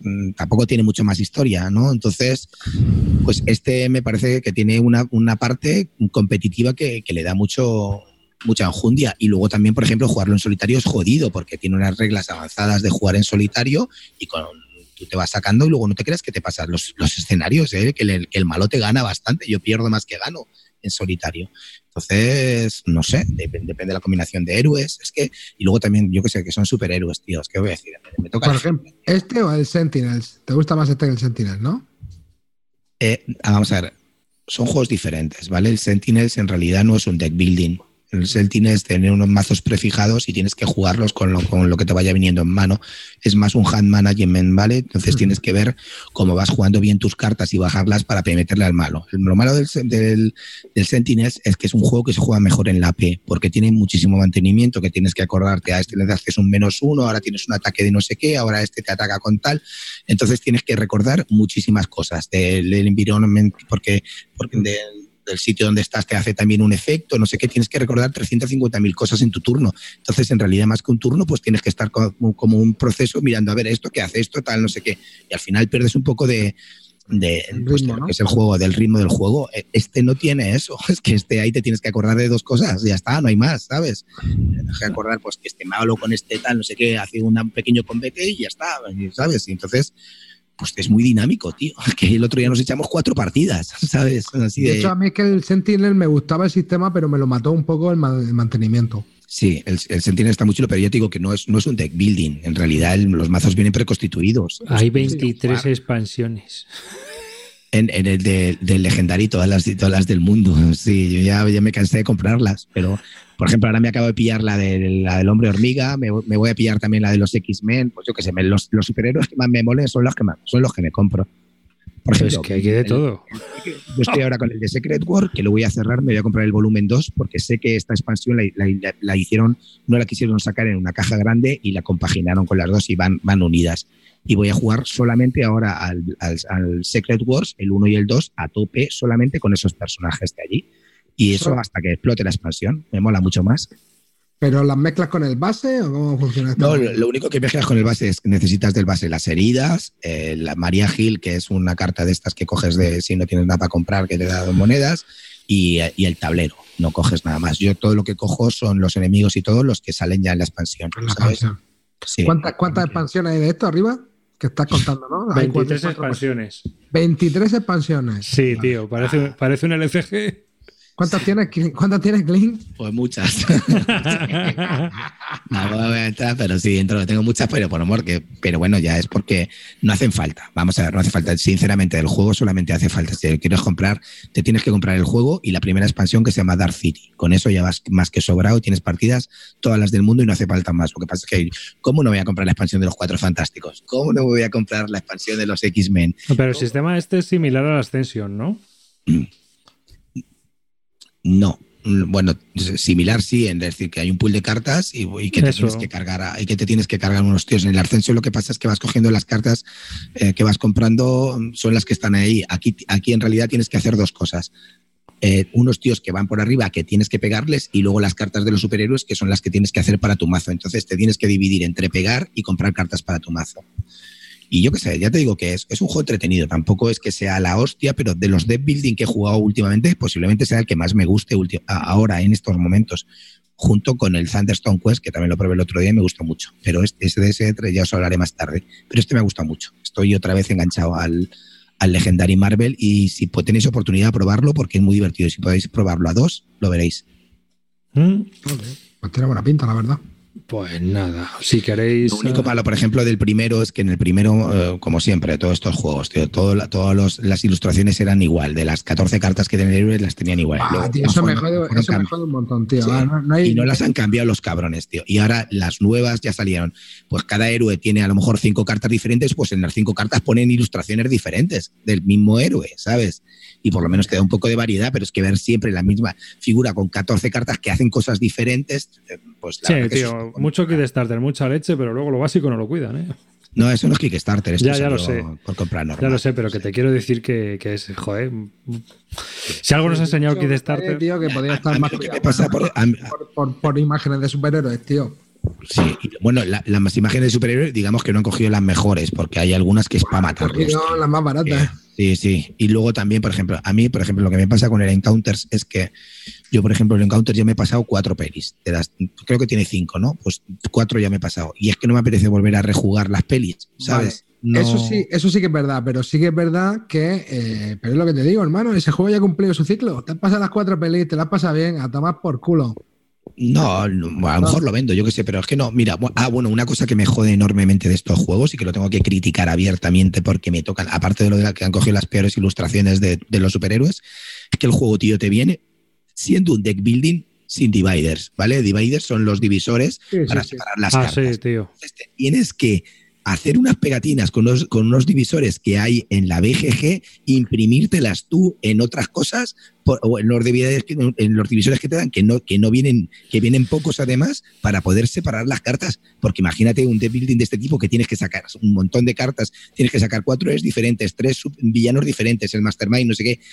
Para hacerte un setup de este juego tardas 10 o 15 minutos con los dividers, pues imagínate, macho, sin nada de eso. Eso es una puta mierda, pero a ver, señores, que ya lleváis 27 expansiones, no podéis sacar unos dividers de cada carta, de cada grupo de cartas, desgraciados de la vida. De hecho, eso es aplicable a cualquier LCG, con el Arkham Horror pueden hacer lo mismo, tío. A ver, no me jodas, me vendes, tío, véndemelo unos divisores, tío. Te tienes que comprar la bolsa. Te los venden ahora en la caja. Ahora sí, ahora que te venden una caja. Pero estos han sacado 27 expansiones y no han sacado un maldito divider, tío. En serio, 27 expansiones a un juego que los necesita como el comer y no lo pensáis, pero en serio, de verdad. A mí es que es lo que te digo, eso es otra cosa que me tira mucho para atrás de este tipo de juego, tío. Que al final, como te tienes que estar currando tu sistema e historia y prepararte el juego, tío, es un fregado, porque con tanta expansión luego para localizar las cartas que te hacen falta. Y al final, tío, te dura la partida 1 hora y tardas 25 en prepararlo. O sea, y luego a guardarlo, lo tienes que guardar igual. O sea, lo que hay. Con lo cual, no me jodas, tío. A ver, aquí me preguntan. O sea, te lo tienes que currar, tienes que estar currándotelo tú y aportando soluciones que ellos no han pensado.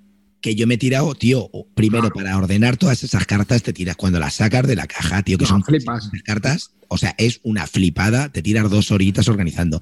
De encima no tiene divider, te tienes que hacer los dividers, o sea, es que es un infierno. Tío, eso esto es lo malo de comprar ese juego. Yo creo que tienes que buscar una caja donde te entren guay los dividers. Es al final van a tener vas a tener que comprar un robot como el de las farmacias, cuando piden un medicamento que te traen, te van trayendo las cartas para hacer los mazos. Oye, que hay gente en la BGG que se los ha currado, y la verdad que yo ahora me lo he dejado níquel, que da gusto ver mi legendario, o sea que es un lujazo. Pero es lo que te digo, macho, muchas horas, ahí le curro. Si se lo ha currado alguien en la BGG, tío.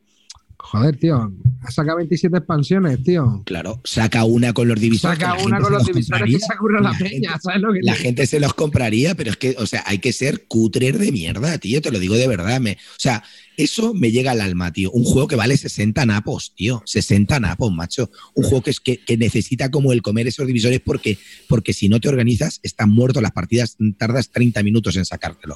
Sí. Es lo que te digo, mira, al final prefiero que si se va a ver... O sea, si al final me están buscando excusas para pagar 100 pavos, para pagar 120 pavos, antes que añadirme kilos de material, de lo que sea, coño, házmelo accesible. ¿Sabes lo que te digo? Ponme algo que me facilite el tema del setup, que la organización, lo que sea. Algo más práctico que al final meterme el dinosaurio, ¿me entiendes? Ahí de la cueva. ¿Y el juego es fácil de conseguir, Clint? ¿Siendo del 2012 o con las 19 expansiones, 23 expansiones? Han sacado 50.000. Es que es un juego que, o sea, en América se juega muchísimo, tío. Sí. Mira, hay una liga que se juega mensual, que está de putísima madre para jugar en solitario, que tienes que jugar 3 partidos al mes, tío. Este mes se han jugado la BGG apuntadas. Y no estamos ni a la mitad, 3.376 partidas. Hostia, pues sí se le tiene bicho. Es que en serio, de verdad que os estoy diciendo que de los de building, posiblemente sea de los más jugados. Es un momento, me equivoco. Tenéis que jugarlo, no lo jugáis lo suficiente. En serio. Que le he dado a quien no era. Es un Marvel fan, pero es que es brutal. Además está muy chulo. No, perdón. Lleva 110.000 partidas. 110.000 partidas apuntadas. Y este mes son 510, perdón. Bueno. Me he equivocado. Me he dejado loco, digo, hostia, pero bueno. Estaban mirando las partidas del teto arriba. Sí, escucha. No, es que creía que tenía la ventana abierta esa, pero no. El teto tuyo 2. Ya te digo. En el año. Pero 110.000 partidas, tela, ¿eh? Apuntadas. Pero, escucha, 510 partidas este mes. Espera, voy a apuntar en las 110.000 a ver cuánto ha jugado el pollo que más ha jugado. Bazinga, 857 partidas tiene apuntadas aquí un pollo. ¿Dirías que ha explotado el juego ese tío? A ese le ha salido a céntimo, ¿eh? A centavo. El becario se ha jugado más de 2.000 partidas al Raid for the Galaxy Online, Clint. Más de 2.000. Sí. Que yo qué sé, tío, que no. Que si tenéis oportunidad de los Legendary, probar este, porque a mí me parece el más entretenido, tío. Y si ya tienes hijos, lo que yo os decía, tío, este es cremita para sacarlo con tu hijo y ponerte entre los dos a pegarle al Mastermind y ya está. Hombre, si ya eres competitivo y quieres quitarle los puntetes a tu nene, da igual, pero ahí lo podéis hacer un poco pues, para pegarle al Mastermind. Hombre, yo no puedo, tío. Que se vaya curtiendo. No le gustan los superhéroes, tronco. Joder, estás creando un monstruo, David. Yo no, él solito. Estás creando un monstruo, tío. Si no gusta los superhéroes, no tiene alma, tío. Hombre, es más de Pokémon, por lo que veo yo. Sí, pero bueno, vale, bueno, algo es algo, coño. Pero no, tío, los superhéroes no le gustan, no sé por qué. No. O sea, a todos los críos flipan, ¿no? Con Spiderman, no sé qué. Este dice, uy, superhéroes, qué cansado. Y lo quitas. Ha salido al padre. No, no, porque yo que sé, alguna peli o algo sí que le digo, venga, vamos a ver esta película. Y me dice, ay, no, que es de superhéroes. Sí, bueno, pues nada. Que no sé, pero si tenéis oportunidad, tío, probarlo y jugarlo así con más. ¿Vale? Ya te digo. Vale, venga, sí. Pues lo echaremos un ojo, pero vamos, a mí me parece que... Es que el problema que yo le veo a estos juegos, tío, es que al final no coges la decisión más obvia. Vamos a ver, da igual que cojas la decisión más obvia. Tienes que hacerte tu mazo y tratar de combarlo, porque aunque hagas la decisión más obvia, si el otro ha empezado a hacer su mazo, no vas a ganar porque te va a quitar todo. O sea, entonces tienes que aparte de ir a por la carta más cara, tienes que pensar un poco lo que te conviene y lo que quieres hacer, porque lo bueno que tiene este juego es que como te duran las partidas una horita o 40 minutos y salen 4 horas y luego sacas otros 4, pues te va cambiando, te cambia muchísimo. O sea, la jugabilidad de este juego sí que es infinita. O sea, bueno, odio cuando la gente dice jugabilidad infinita, lo tengo que decir ya desde ya. Odio la palabra jugabilidad infinita porque no es infinita la jugabilidad, pero la jugabilidad es enorme porque tienes muchas variabilidades, tanto de héroes como de mastermind con los villanos, con con los héroes que salgan. Entonces, como siempre salen 4 diferentes, pues nada, jugar con otros 4 y ya está. Me encanta, tío. Lo juego muchísimo. Bueno, solo por puntualizar, que me decía Luis Fley, dice, uy, igual en vez de un TVO de Spider-Man se lee a James Joyce. Yo te cuento, mi hijo lo que le gusta es la comedia. Entonces, si hay risa y cachondeo, le encanta. Pero la violencia como que le asusta un poco. Es lo que yo veo, o es lo que creo entrever, ¿no? Entonces, cuando hay peleas o eso, no le gusta. Pero si alguien se cae y se abre la cabeza, se parte de risa y le gusta. O sea, es curioso, pero esto es así. Entonces, lee muchos cómics y lee muchos TVOs, pero tienen que ser divertidos. Si no son divertidos y de humor, pues no le engancho. Y me pasa igual con el cine o con los dibujos animados y con todo eso. O sea que cada niño es un poco diferente, por lo que yo veo. Pues si queréis vamos a hablar de... por supuesto, de esto. A ver. Ay, espera, un segundo. Oye, que voy.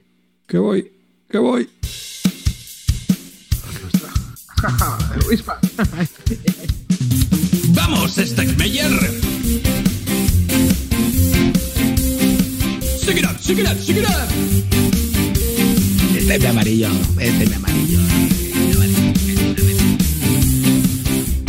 Menuda movida la del Kickstarter. El escaparate de tantos farsantes. Para plastiqueros es porno del duro. Nos sacan los cuartos vendiéndonos humo. Te metes con ganas bonitas. Y sí, amigos, vamos a hablar de lo último de Stex Major Games, ¿no? Vamos a hablar de Winspan, que aquí hemos tenido la suerte de probarlo, por lo menos Clinito y yo, ¿no? Clinito, tú también lo has jugado. Sí lo he jugado, sí. Bueno, es un juego que no es de Stex Major, sino que es de un jueguecito de... Aunque no lo penséis, aunque no lo creáis, señores, el juego no es de Stex Major, parece que no se ha vendido, no, el juego es de una autora que nadie ha nombrado, que todo el mundo se olvida de ella, que el puto Stex Major la tiene ignorada, porque el juego es de una autora, no lo ha hecho Stex Major. Stex Major lo que nos ha vendido es el humo, pero todo lo demás... Se llama... El humo de la caja. Elizabeth Hargrave. Elizabeth Hargrave hizo también un jueguecito que ganó un premio de 18 cartas, que lo comentamos creo que en el podcast anterior, el de el lenguaje de las flores en la época victoriana, ¿no? Que se regalaban ramos de flores y dependiendo de las flores que tú entregabas, pues estabas enviando un mensaje distinto a la otra persona. Pues vamos a hablar de Winspan, que aquí ha sido publicado por Maldito Games, aunque bueno, es de Stex Major Games, y que ha salido ahora mismo y alucina vecina, porque es un juego que salió este año y ya está el número 76 en el ranking de la BGG, ni más ni menos, y en el 50 de estrategia. Así que es un juego para 1 a 5 jugadores y una horita o así de duración, ¿no, Clint? Sí. Clint, tú eres el más crítico con este juego. A ver, vamos a ver, a mí el juego me parece el juego está bien, pero me parece una mierda para que se lo compre con el otro con su dinero, ¿sabes? Está, el juego pues es un juego normal. Has ido a las conclusiones ya de directo. Claro, no, vamos a ver, es €1 normalete, pues ya está, que no está mal, que tiene algún defecto, no, juega tal, un juego de combo rapidito, tal, que no sé qué, ¿te apetece jugarlo otra vez? No. Ya está. ¿Por qué lo vendí? Porque no lo quiero jugar. Tengo 1000 opciones en mi ludoteca que prefiero sacar antes que este juego. Que además es expandible 50.000 veces más porque acá tiene los huevecitos de diferentes colores que aquí te ha dicho misteriosamente que no vale para nada, pero que no te preocupes que los huevos por colores será por algo. De hecho, en la BGG ya hay una expansión fan-made con los pájaros europeos, ¿eh? Claro. Entonces, bueno, te he dicho que en América había 900 especies diferentes de pájaros, pues si tiene 100, pues imagínate lo que nos espera, vamos, Stex Major. Entonces, yo qué sé, me cansa. Y como es un juego ligerito, que no está mal, ya digo, no penséis que diga que es un mierdón de juego, el juego no está mal. ¿Te apetece volverlo a jugar? No. ¿Querría volverlo a jugar? No. Ya está, pero que entiendo que ahí tiene un público que le va a gustar, el familiar y todo ese tipo de cosas. Vamos a empezar. Los componentes están chulísimos y la producción es estupenda. El juego tiene todos los detalles cuidados desde mi punto de vista. Y mola que sea de pájaros, tío. Y mola que es original. Los temas que cogen de chica me molan. Cada carta es un pajarito distinto al resto de los pajaritos de los demás y con su ilustración. Yo tengo una pregunta. ¿En las mecánicas del juego Pero déjame, que no he terminado con los componentes, porque te viene hasta una torre de datos que es alucinante, una torre de datos que te tienes que montar y que es de cartón y es una pajarera, o sea, que donde se ve un comedero de pajaritos y los dados que son alimentos se tiran por ahí y caen y los huevecitos tienen esa textura de gominola. Es que está todo tan cuidadito. Lo único que es un poco asqueroso, en el sentido de asqueroso, es esos tableros individuales que han puesto, que la verdad es que son un poco feos, pero el resto del juego es, vamos, es porno lúdico. Es muy bonito, es muy bonito. Y de hecho, lo que te digo, que creo que los temas que cogen las chicas estas están bastante chulos. Son originales. Exactamente, lo de las flores y lo de los pájaros me parecen temas que son bonitos. Pero mi pregunta es, ¿las mecánicas y el tema están casadas de alguna manera? ¿Hay opciones las acciones de los pájaros? ¿Le puedes ver alguna integración temática con el efecto que tienen en el juego? Sí. Hay algunos pájaros que sí que tienen que ver lo que hace la carta con lo que en teoría el comportamiento del pájaro, pero bueno. Ah, mola, tío, eso. Está bien. Sí, vamos a ver. El juego es de la factoría de mi amigo. Es decir, el tío ha hecho un juego pues que ha cogido mecánicas de aquí y de allí, lo ha hecho y está correcto y está bien. Para mí, ¿qué destaca? En nada. A lo mejor la producción es bonita, el tío lo vende bien, pero tampoco me parece tan espectacular. Luego, si tú entras más al detalle, pues la torre de dados está chula, pero es estrecha y es pequeña. Luego las cartitas estas para guardarlas están bien, pero por ejemplo luego el sitio donde tienes que poner lo que hay en cada ronda está hecho de cartulina, que no tiene sentido con la superproducción, y luego el sitio donde pones los eventos de los eventos de victoria, ¿no? Pues es una cartulina, ¿sabes? Entonces, pues si vamos ya a setup, pues vamos a setup, ¿no? ¿Sabes? Barroles. Pues entonces, que yo que sé, que el juego está, que yo te digo que está mal, que está bien, pero que ya te digo que yo quedo con mis amigos y ese juego no lo voy a sacar, no me apetece. No quiero jugarlo. A ver. No sé cuántas partidas tendrá, sinceramente. A lo mejor la gente dice que sí, juego de combos rápidos, pues, pero yo que sé, yo lo tuve y dije, esto lo saco porque no me va a apetecer sacarlo más, tío, no sé. Mira, no se parecen en nada, pero así, para ponerme a jugar un juego de cartas, pues o me juego un Terraform Mar, que es mucho más largo y a lo mejor no es el mismo sistema, pero me apetece más jugarlo, por ejemplo, o me juego incluso antes un Underwater Cities. Pero ¿sabes? Vamos a ver, tíos, ¿a vosotros no os parece que Stonemeyer siempre te vende un juego que supuestamente tiene una dificultad mayor de la que luego realmente tiene? A ver, vamos a ver. Es decir, que nos está vendiendo juegos familiares a gente que es jugona. Este cabrón no me vende nada, ¿eh? A mí sí me vende. A ver, hizo una mierda de juego que se llamaba Viticulture. Para mí, haciendo un juegazo bastante muy chulo, que a mí me encanta, que es el Tuscany. Entonces, yo no le llamo viticultura, yo le llamo Tuscany. Porque triple calvo de oro, ¿eh? Triple... A mí, por eso. Pero vamos, quiero decirte que ese juego ya no lo puede ganar. A ese me parece que está muy bien. Otro juego que me encanta, a mí ese Side. Amarillo lo odia, pero a mí el juego me gusta mucho y me lo paso muy bien cuando juego.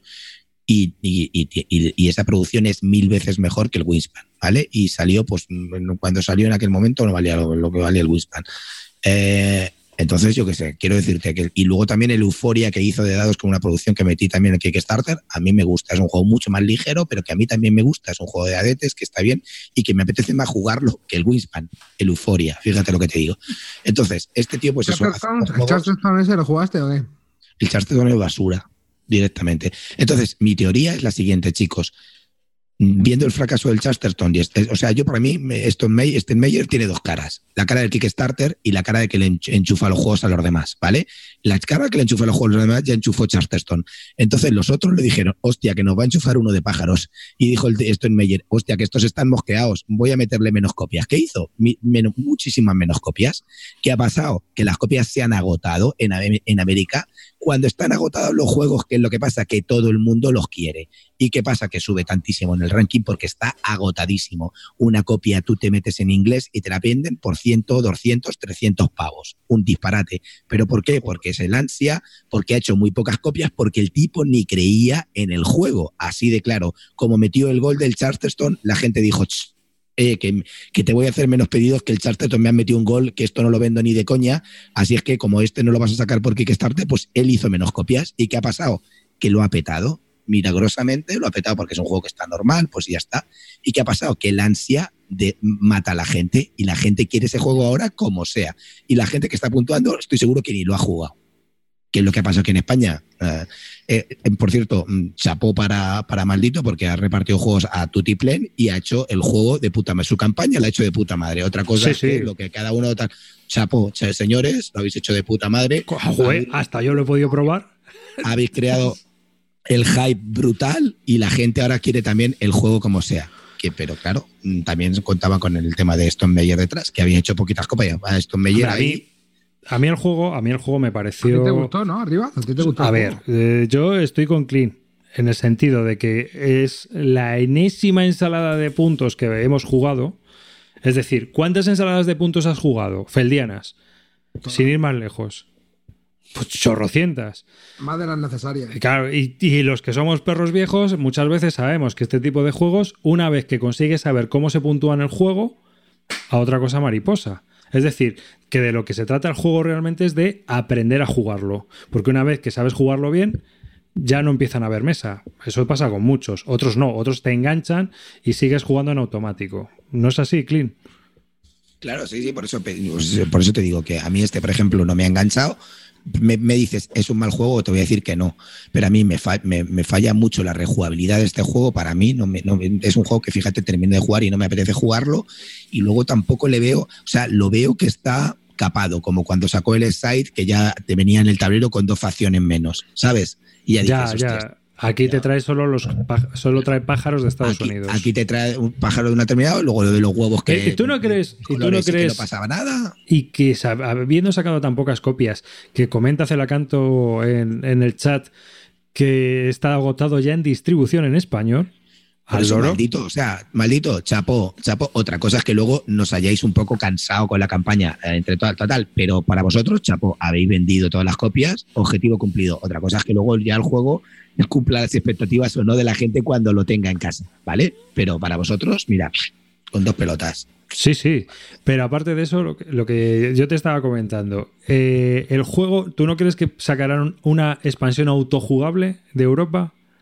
No tengo ni idea si sacarán o no, pero no voy a estar dentro. En esa guerra ya no será la mía. ¿Sabes? Luego el juego se deja jugar, es ágil. Además es un juego de combitos, no es nada difícil. No es un juego de combos, que la gente está diciendo. Es un juego de combos. No, es de combitos. Porque realmente las cosas que van haciendo los pajaritos, pues tampoco es que sea una complicación y no hacen cosas. En realidad son 3 cosas, Arriba. Hay 3 motores, sí. Hay 3 tipos de cartas. Hasta las rosas, las marrones y las de cuando a jugarla. Sí, pero que las acciones que realizan, pues bueno, que tampoco es una complicación, que no hay un combo que puedas ahí mezclar 5 o 6 cartas y puedas montar ahí una historia que sea muy complicada. No, es algo que es muy sencillo, porque al final cada vez que haces esa acción vas haciendo un repaso hacia atrás y vas haciendo todas las acciones. No se te pasa ni una. No es como en otros juegos que se te puede pasar. Aquí no. Aquí, tal por como está hecho el juego funciona muy bien, funciona como un reloj, pero... La historia está en que es algo que hemos visto, por lo menos los que estamos aquí grabando, cientos de veces. No es la primera vez, ni será la última que juguemos un juego tipo Winspan, que funciona bien, que es correcto, que es recomendable en sí, si te gusta el tema, pero que es una ensalada de puntos como otra 100 de ensalada de puntos solitario multijugador que hemos jugado. Esa es mi opinión. ¿No? Que no tiene nada especial, vamos, el juego. Que no es una mecánica que diga, joder, qué original. No es... Mira, cuando salió el Gunspawn Cleaver era más original en ese sentido porque le daba una cosa nueva al Roll & Write, ¿no? O ese tío, los juegos que ha sacado este último año, a mí me parecen mucho más originales, ¿no? Sí, bueno, es que este tío, ojo, ¿eh? Porque, vamos, ha sacado 3 juegos en un año... bastante novedosos dentro de lo que cabe, ¿no? Vamos, de hecho el de Mine este no es ni medio un juego, ¿no?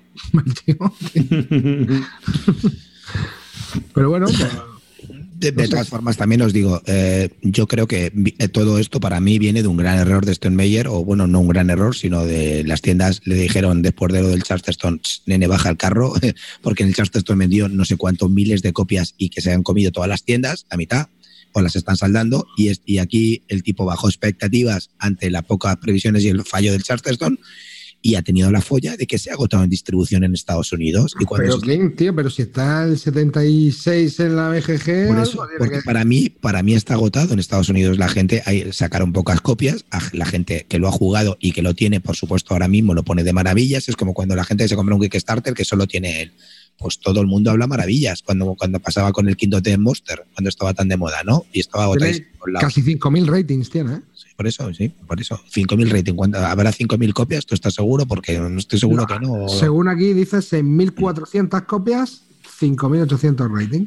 No, 4.800 ratings. O sea, imagínate, si hay 6.400 copias, ¿qué habrá sido la tirada? ¿7.000? ¿7.000 copias? ¿6.000? O igual 10.000 a lo mejor, ¿no? Ah, por eso, no lo sé. Si está agotado y hay 6.400, pues ponle 10.000, ¿vale? Pues entonces que la tirada se ha quedado abajo para todo el mundo, porque yo creo que era por las expectativas no incumplidas del Charterstone. Y ahora se ha encontrado esto de cara. La próxima vez que lo pete, pues ahora sacará otras 10.000 y inundará el mercado. Y ya cuando esté el mercado inundado, verás cómo los ratings bajan, porque ya la gente empezará a jugarlo porque ya estará accesible. Ahora mismo es inaccesible. Todos los americanos que lo están jugando, que no lo pueden jugar y lo desean y lo quieren. De hecho, mira, Wanting Trade, 1.122. ¿Sabes lo que te digo? Sí. Cuando tienen 6.000 y lo quieren 1.100. Las estadísticas son bestiales. O sea, las estadísticas son burras, ¿eh? Copias de 200 pavos, tío. Claro, 200 pavos, tío. Pero en serio, hay que estar un poco trabado mentalmente para vender un juego de esto por 200 pavos, tío. ¿Quién es el que ha jugado más? 90 partidas. Hay uno que vende un gran Austria Tela 400 en el de Wallapop, ¿eh? Hay pavos que le han dado 90 partidas, según esto. ¿Está online? No, esto no creo que se puede jugar en... Sí, se puede jugar en Tabletopía, ¿eh? Ah, sí, es que si no me cuadra. En Tabletopía se puede jugar y creo que se puede jugar en solitario. Mira, yo tengo una cosa. Yo lo jugué a 3, pero estoy seguro que este juego a 5... Bueno, de hecho he oído comentarios de este juego a 5 es el infierno. Dura lo que puede durar una vida sin alcohol. Eso lo he oído también. Yo lo jugué a 4, ¿eh?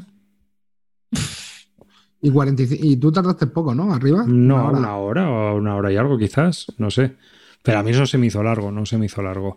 Y aparte de que, ya te digo que, bueno, también estabas viendo ahí todas las ilustraciones y eso que tiene, los nombres que también son muy cachondos, algunos pajarillos, oye, pues los nombres, el tordo charlatán, te recordaba ya algún youtuber y bueno, pues siempre te reías de alguna historia, ¿no? Así que bueno, pues es lo que tiene. Que sinceramente yo opino que tiene un público que si te gusta el tema de los pájaros... Hostia, la verdad que el juego es bonito. Y el juego funciona bien. Ahora, eso sí, tío, cada ronda puntúa una historia. Luego también puntúas por los pájaros, puntúas por cartas de misión, también haciendo combinaciones de pájaros y de no sé qué. Luego al final las cartas que tengas debajo de cada pájaro, los alimentos que tengas encima de cada pájaro, es decir, que tienes que ir sumando ahí puntos para obtener la puntuación final. Cosa que también quiero decir, igual que felicito a Maldito por lo bien que lo ha hecho, porque ha vendido todas sus copias, que era su objetivo, ha regalado todas las que tenía que hacer, pero ha conseguido el objetivo, que es vender las copias.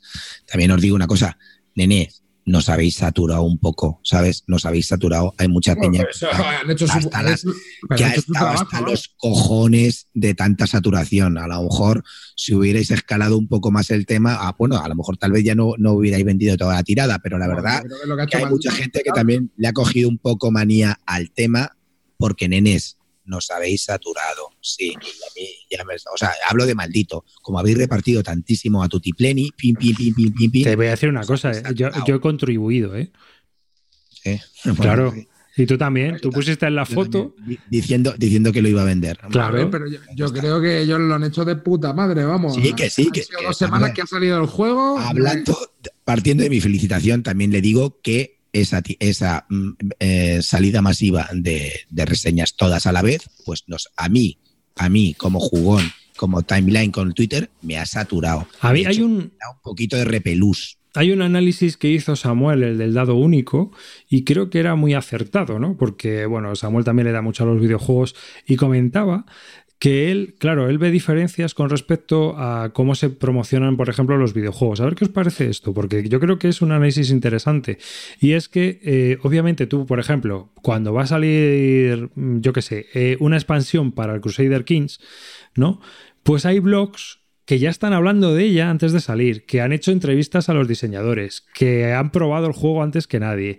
Y entonces, cuando sale el juego, aunque hable todo el mundo de ese juego, esa expansión, no es cansino porque ya se lleva hablando una gran temporada y se va a seguir hablando después. Es decir, los blogs que trabajan y los canales de YouTube y todo esto que trabajan en videojuegos, una vez que ha salido la novedad, sigue. En cambio, la diferencia con respecto al mercado de juegos de mesa es que ahora hay un boom de Winspan, ¿no? Estas 2 semanas, y hasta que no vuelva a salir algo de Winspan como novedad... El detective. No, ahora lo que nos espera es el detective. Ojo, ojo, que ahora viene la entrega de los detectives. Por eso te digo, en cambio, ahora va a pasar el Winspan y la gran mayoría de youtubers, blogueros, podcasteros, nos incluimos nosotros si queréis, va a dejar de hablar de este juego y no se va a volver a saber nada más de él. Mi copia fue pagada, ¿eh? Yo no tengo nada que ver con esto, pero bueno. Pues yo jugué con alguien que se lo habían enviado. Pues muy bien, perfecto. Bueno, a mí me parece perfecto, ¿eh? Que envíen los juegos y que intenten que haya repercusión del juego. Sí que es verdad que te puede saturar un poco, que de repente pues todos sean reseñas del Winspan, pero bueno, al fin y al cabo pues cada uno, yo qué sé. Tampoco una cosa que molesta. No, pero que al final muchas veces, no sé si creo vosotros... que de parte de la editorial lo han hecho de puta madre, porque vamos, con la de juego que sale... No, pero la mayoría de los canales y la mayoría de esto pues vive de la novedad. Entonces, claro, pero obviamente... es que ellos han conseguido tener su juego en el escaparate un par de semanas. Claro. Continuamente. O sea, que ellos lo han hecho de 10, vamos. Claro. Que sí, pero que también han cansineado un poco. Bueno, te habrán cansineado la gente que ha hecho... No, bueno, pero al envío masivo pues ha cansineado. Yo no sé si también eso luego a la hora de vender las segundas copias, pues la repercusión no es tan positiva, ¿sabes? Yo creo que sí. Tirada, yo creo que no les va a afectar. Yo creo que tampoco, pero sí que al final, tío, es lo que te digo, al final, si la mayoría de gente lo que hace son más cómo se juega que una reseña, la gente se suele mojar poco, entonces tú lo ves en el juego, si te gusta te cuadra, lo compras, si no, no. Sí, claro, es lo que estamos hablando, la gente se queja también mucho, pero bueno, si tú ya sabes a quién sigues y a quién no, coño. Pues eso es lo que te digo, ya está. Claro. Sí, tienes claro. Yo cuando veo muchas reseñas ya sé lo que va a decir la persona esta. Al final todo se reduce un poco en identificar quién tiene gustos más parecidos a los tuyos y ya está, que le prestan más atención, ya está.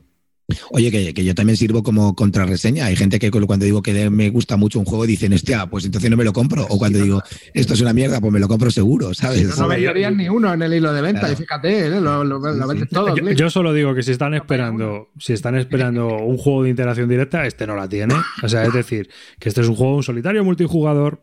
Cada uno a mí por eso se me queda un poco fuera del radar, porque no me gustan los juegos que son muy solitario multijugador y que porque para este rango de horas o de duración, por ejemplo, prefiero jugarme otro que jugaste tú arriba, como el American Race. Ah, efectivamente, que eso es una de las cosas que pasó, ¿no? Que luego jugamos un American Race y la gente de pie mirando el tablero, porque la subasta esa cara de perro. Claro, hermano, porque son juegos donde hay interacción, tío, y claro. Al final... Es un juego que dura más o menos lo mismo, dura una hora y eso es un juegazo. Pero la gente se levanta y se pone de pie porque quiere ver el mapa y quiere discutir con el otro. No nos gusta manejar pastillas, 18, la mano, 20, dame manteca, exactamente. 32, me he vuelto loco. A mí ese juego me gusta muchísimo, tío. Sí, está muy bien. Pues yo quería preguntarte, Clint, tío, que lo has comentado, que lo habías jugado y que a lo mejor hablabas del tío, el de Manhattan Project. Cuéntanos, macho, porque a mí es un tema que me interesa, aunque a algunos se pueda ofender, pero ¿no? Manhattan Project es de hacer bombas atómicas. Bueno, este era de hacer, o sea, en realidad es como... ¿Qué tramas arriba? ¿Eh? ¿Qué trama? Un tema que me interesa, hacer bombas atómicas. Ya tengo el detonador de polonio. Venga, sigue. Llama a la NSA. Oye, que esto va borracho, ¿eh? Vamos a ver. El Manhattan Project, tío, me parece que... Bueno, es un juego que han sacado ya tres tipos de Manhattan Project. En realidad... Este es el que menos se parece a los al Manhattan Project original y al Manhattan Project 2, pero tiene lo que siempre tienen es el mismo tipo de trabajadores, ¿no? Tienen unos trabajadores que son unos cartoncitos que tienes que ir colocando, apilándolos. Y también ahora te meten un tema nuevo que es energía y luego y lo que te hacen es un juego Pero ¿esta cuál es, Clint? Se llama Manhattan Project. ¿En 2 minutos para medianoche? No, Energy Empire. Energy Empire, ¿vale? Ah, y este es no va a hacer bombas atómicas. Vaya, no. El de bombas atómicas lo tengo yo, está también bien. Pero el de bombas atómicas tiene un problema y es que es muy agresivo. Entonces, hombre, son atómicas. Es muy agresivo. Es decir, en este juego, tío, macho, si vas a por uno y ahí se declara la guerra entre los dos, el otro se dedica la partida pasando por aquí, ¿sabes? Entonces tienes que ir un poco predispuesto a la guerra, ¿sabes? Entonces, bueno, está chulo, a mí me gusta, pero también es verdad que no puedes jugar con todo el tipo de gente, porque si no eres agresivo, pues estás jugando a otro tipo de juego, ¿sabes? Y este juego está pensado pues para atacar a las bases del rival, joderle aviones, meterle pepinazos, ¿vale? Entonces, bueno, no es para todos los públicos, pero como juego está bastante chulo. Y este Energy Empire es una cosa diferente, es un juego mucho más ligero, es un euro con cartas y que tienes que hacer una gestión, pues la típica gestión de comprar cartas, colocar trabajadores, es una colocación de trabajadores un poco normal, pero que tiene una cosa, que es que hemos jugado esta mañana 2 partidas seguidas y se juega en 1 hora y cuarto cada partida. Y la verdad que me deja unas sensaciones muy buenas, muy buenas. Me lo he pasado muy bien jugando, los componentes son brutales, chulísimos. Pues los barriles de petróleo son de verdad barriles de petróleo, el acero es como un barril de acero, el plástico son unos cubitos rosas y no sé, la verdad que con cuanto a componentes es espectacular, me da mucho gusto jugarlo. Y en este pues es un juego, no deja de ser un juego de colocación de trabajadores con un combo de cartas que te tienes que ir comprando edificios, que esos edificios te van combando con los trabajadores. Los trabajadores, cuando los colocas en el tablero, se quedan colocados y entonces una de las acciones es recoger todos los trabajadores, y cuando recoges pues tienes que tirar también unos dados, porque mezcla también una mecánica de dados para coger energía que potencien a esos trabajadores. Y esta mecánica de dados te contamina, ¿vale? Y la contaminación es lo que va haciendo, es un poco como el timer de la partida. Si vas quitando contaminación y te la vas metiendo en tu tablero, pues cuando se acabe la contaminación se acaba la partida.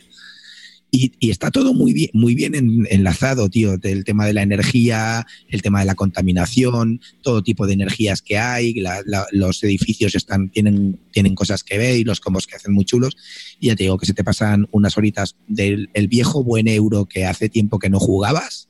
Hombre, pues antes que jugarte un Winspan, amigo, hazme caso y échate un Energy Empire, que es mucho mejor juego que el Winspan y en el mismo tiempo te lo vas a pasar 1000 veces mejor. Va a salir bonito también, el juego, ¿eh? Va a salir en español también. Es bonito. Creo que va a salir en español, sí. Es el único. Yo te digo que es el que más ha triunfado de estos 3 Manhattan Project, porque ya los otros son muy agresivos. No son para todo el mundo, porque claro, es que si el otro lo juegas en plan pacifista, haciendo bombas nucleares, pues no tiene sentido, ¿sabes? Y el otro, en el primero, tenía un problema, que lo arreglan con la expansión. Eso sí que es verdad, porque en el primero el ataque no se premiaba, o sea, no hacía mucho daño al atacar. En la expansión sí, ya tenías unas bombas que atacaban directamente a tus aviones y metías pepinazos ya de otra manera. Entonces ese se convierte en un juego súper agresivo y cuando lo juegas así con gente que le mola el rollo, te lo pasas de puta madre. Yo he hecho partidas épicas al Manhattan Project de atacarnos todos los de la mesa, pero sin piedad, ¿sabes? Sin piedad. Y la verdad que te lo pasas bien, pero ya te digo que pues no es para todos los gustos. Y este, en cambio, sí. Este lo han hecho mucho más asequible, precioso en mesa y que te deja una sensación muy chula. ¿Qué es la única interacción que tiene? Pues que depende de dónde te coloques tu trabajador. Para poder volverte a colocar en ese sitio tienes que colocar una pila más alta de trabajadores, ¿vale? Que se potencian con energía. Entonces, pues es eso, la única interacción que tiene, que tienes que, donde vas colocando tú, tienes que colocar, como si te costara más recursos colocarte. Pero se hace muy ameno, así es que si tenéis oportunidad, echarle un ojo porque vais a pasar 1 hora y cuarto muy entretenida. El problema que tiene ese juego es que salió carísimo, ¿vale? Salía por los 50 o 60 pavos, que creo que no los vale, aunque tiene un componente muy chulo, pero por 40, si tenéis la oportunidad de pillarlo por 40, 45, merece mucho la pena, porque es el viejo regusto del euro que estábamos olvidando, nada sobrecomplicado, todo funciona bien, todo está clarísimo, no te complicas la vida, te pasas 1 hora y cuarto y ya está. Que efectivamente, que no vas a recordar la partida, que mañana no voy a recordar la partida que juega el Manhattan Project, pero me da igual, porque 1 hora y cuarto que jugué me lo pasé muy bien. Es también ensalada, ¿no? De puntos. No, los puntos son sota, caballo y rey. Hay cuatro cosas que te dan puntos, eso es lo malo, que también a veces es, para mí peca un poco la rejugabilidad ahí, que se consiguen puntos de 5 maneras y todo el mundo vamos ahí a por esas, ¿sabes? Lo que pasa es que, claro, para conseguir esos puntos tienes que comprar tus cartitas con los edificios que vas cogiendo. Entonces, bueno, pero los puntos están en cuatro sitios solamente, ¿sabes? No hay ensalada de ahora puntúo por aquí y ahora puntúo por aquí. No, durante la partida vas puntuando poquitos puntos, ¿sabes? Muy chulo, muy, muy entretenido, de verdad. Y además muy temático. Uh-huh. Bueno, es que mira, tío, esta combinación de dados, colocación de trabajadores y combo de cartas, a mí me parece muy entretenida. Y no tienes la sensación de lo que tú dices de he jugado la enésima sensación ensalada de puntos. Porque no lo es. No, porque depende mucho, ¿no? De cómo te vayan montando el combo entre cartas y dados. Pero eso le da una variabilidad interesante. Sí. Sí, ¿no? Oye, ¿y el 2 Minutes to Midnight ese lo probaste? Sí. ¿Y qué tal? Es el que menos me gustó. De los tres es el que menos me gustó. Jugamos dos partidas y una lo jugamos en la BSK con Legacy, con Guillermo y tal, y lo pasamos bien, estuvo entretenida, pero yo los edificios que tenía los veía un poco extraños, tío. Había algo que no me cuadraba. Ahí había edificios muy evidentes, mucho más tochos que otros, no sé, no me acabo de convencer. O sea, no, igual que este y el primero me dan un puntillo que me apetece volverlo a jugar, este lo vendí, me entré en el Kickstarter y todo, lo vendí porque no vi que no me apetecía volverlo a jugar, tío. Es que para mí últimamente me muevo por sensaciones, tío. Juego o me apetece jugarlo o volverlo a jugar o no, y este no me apetecía, lo vendí. ¿Que era malo? No. Yo creo que eso ya nos pasa un poco, tío. Ya cuando has jugado tantos juegos ya pasa, es difícil, ¿eh? Que un juego de cada vez más difícil, ¿no? Que te llame tanto la atención como para quedártelo, tío. Claro, vamos a ver, el otro es más complicado que este, pero es que este tiene el encanto de lo simple, tío, de lo simple y lo bonito. Joder, es que hay veces que en mesa te apetece jugar a cosas chulas, tío. ¿Sí o no? Te apetece verlo ahí, no sé, es una tontería, pero sí. No, y que por ejemplo para jugar con gente que a lo mejor no es tan jugona, que entre por los ojos. Con gente no jugona, claro. No, eso ayuda mucho, tío. Sí. Y aparte que tiene muchas mecánicas, lo de tirar dadetes, lo de hacer no sé qué, lo de los trabajadores, cómo te lo van montando. ¿Es mucho lío de reglas para explicar o...? No, nada.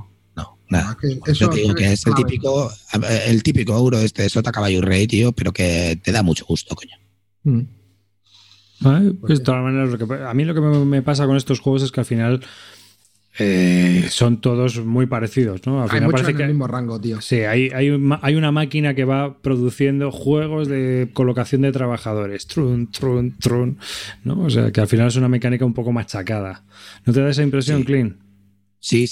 Pero igual que pero te digo que... Como ahora la combinas con los dados, ¿no? Y con las cartas... Claro, es que este también es un juego de combo de cartas. Este tienes que combar bien tus cartas. Pero aparte, lo que quiero decirte, un juego de colocación de trabajadores ahora ahí es una mecánica efectivamente que está muy machacada y que hay 50.000, pero tú tienes que quedarte con las sensaciones de volverte a jugar y la partida te la has pasado bien. Hoy hemos echado dos seguidas, tío. Hacía años que no jugábamos dos partidas seguidas a un juego, ¿sabes?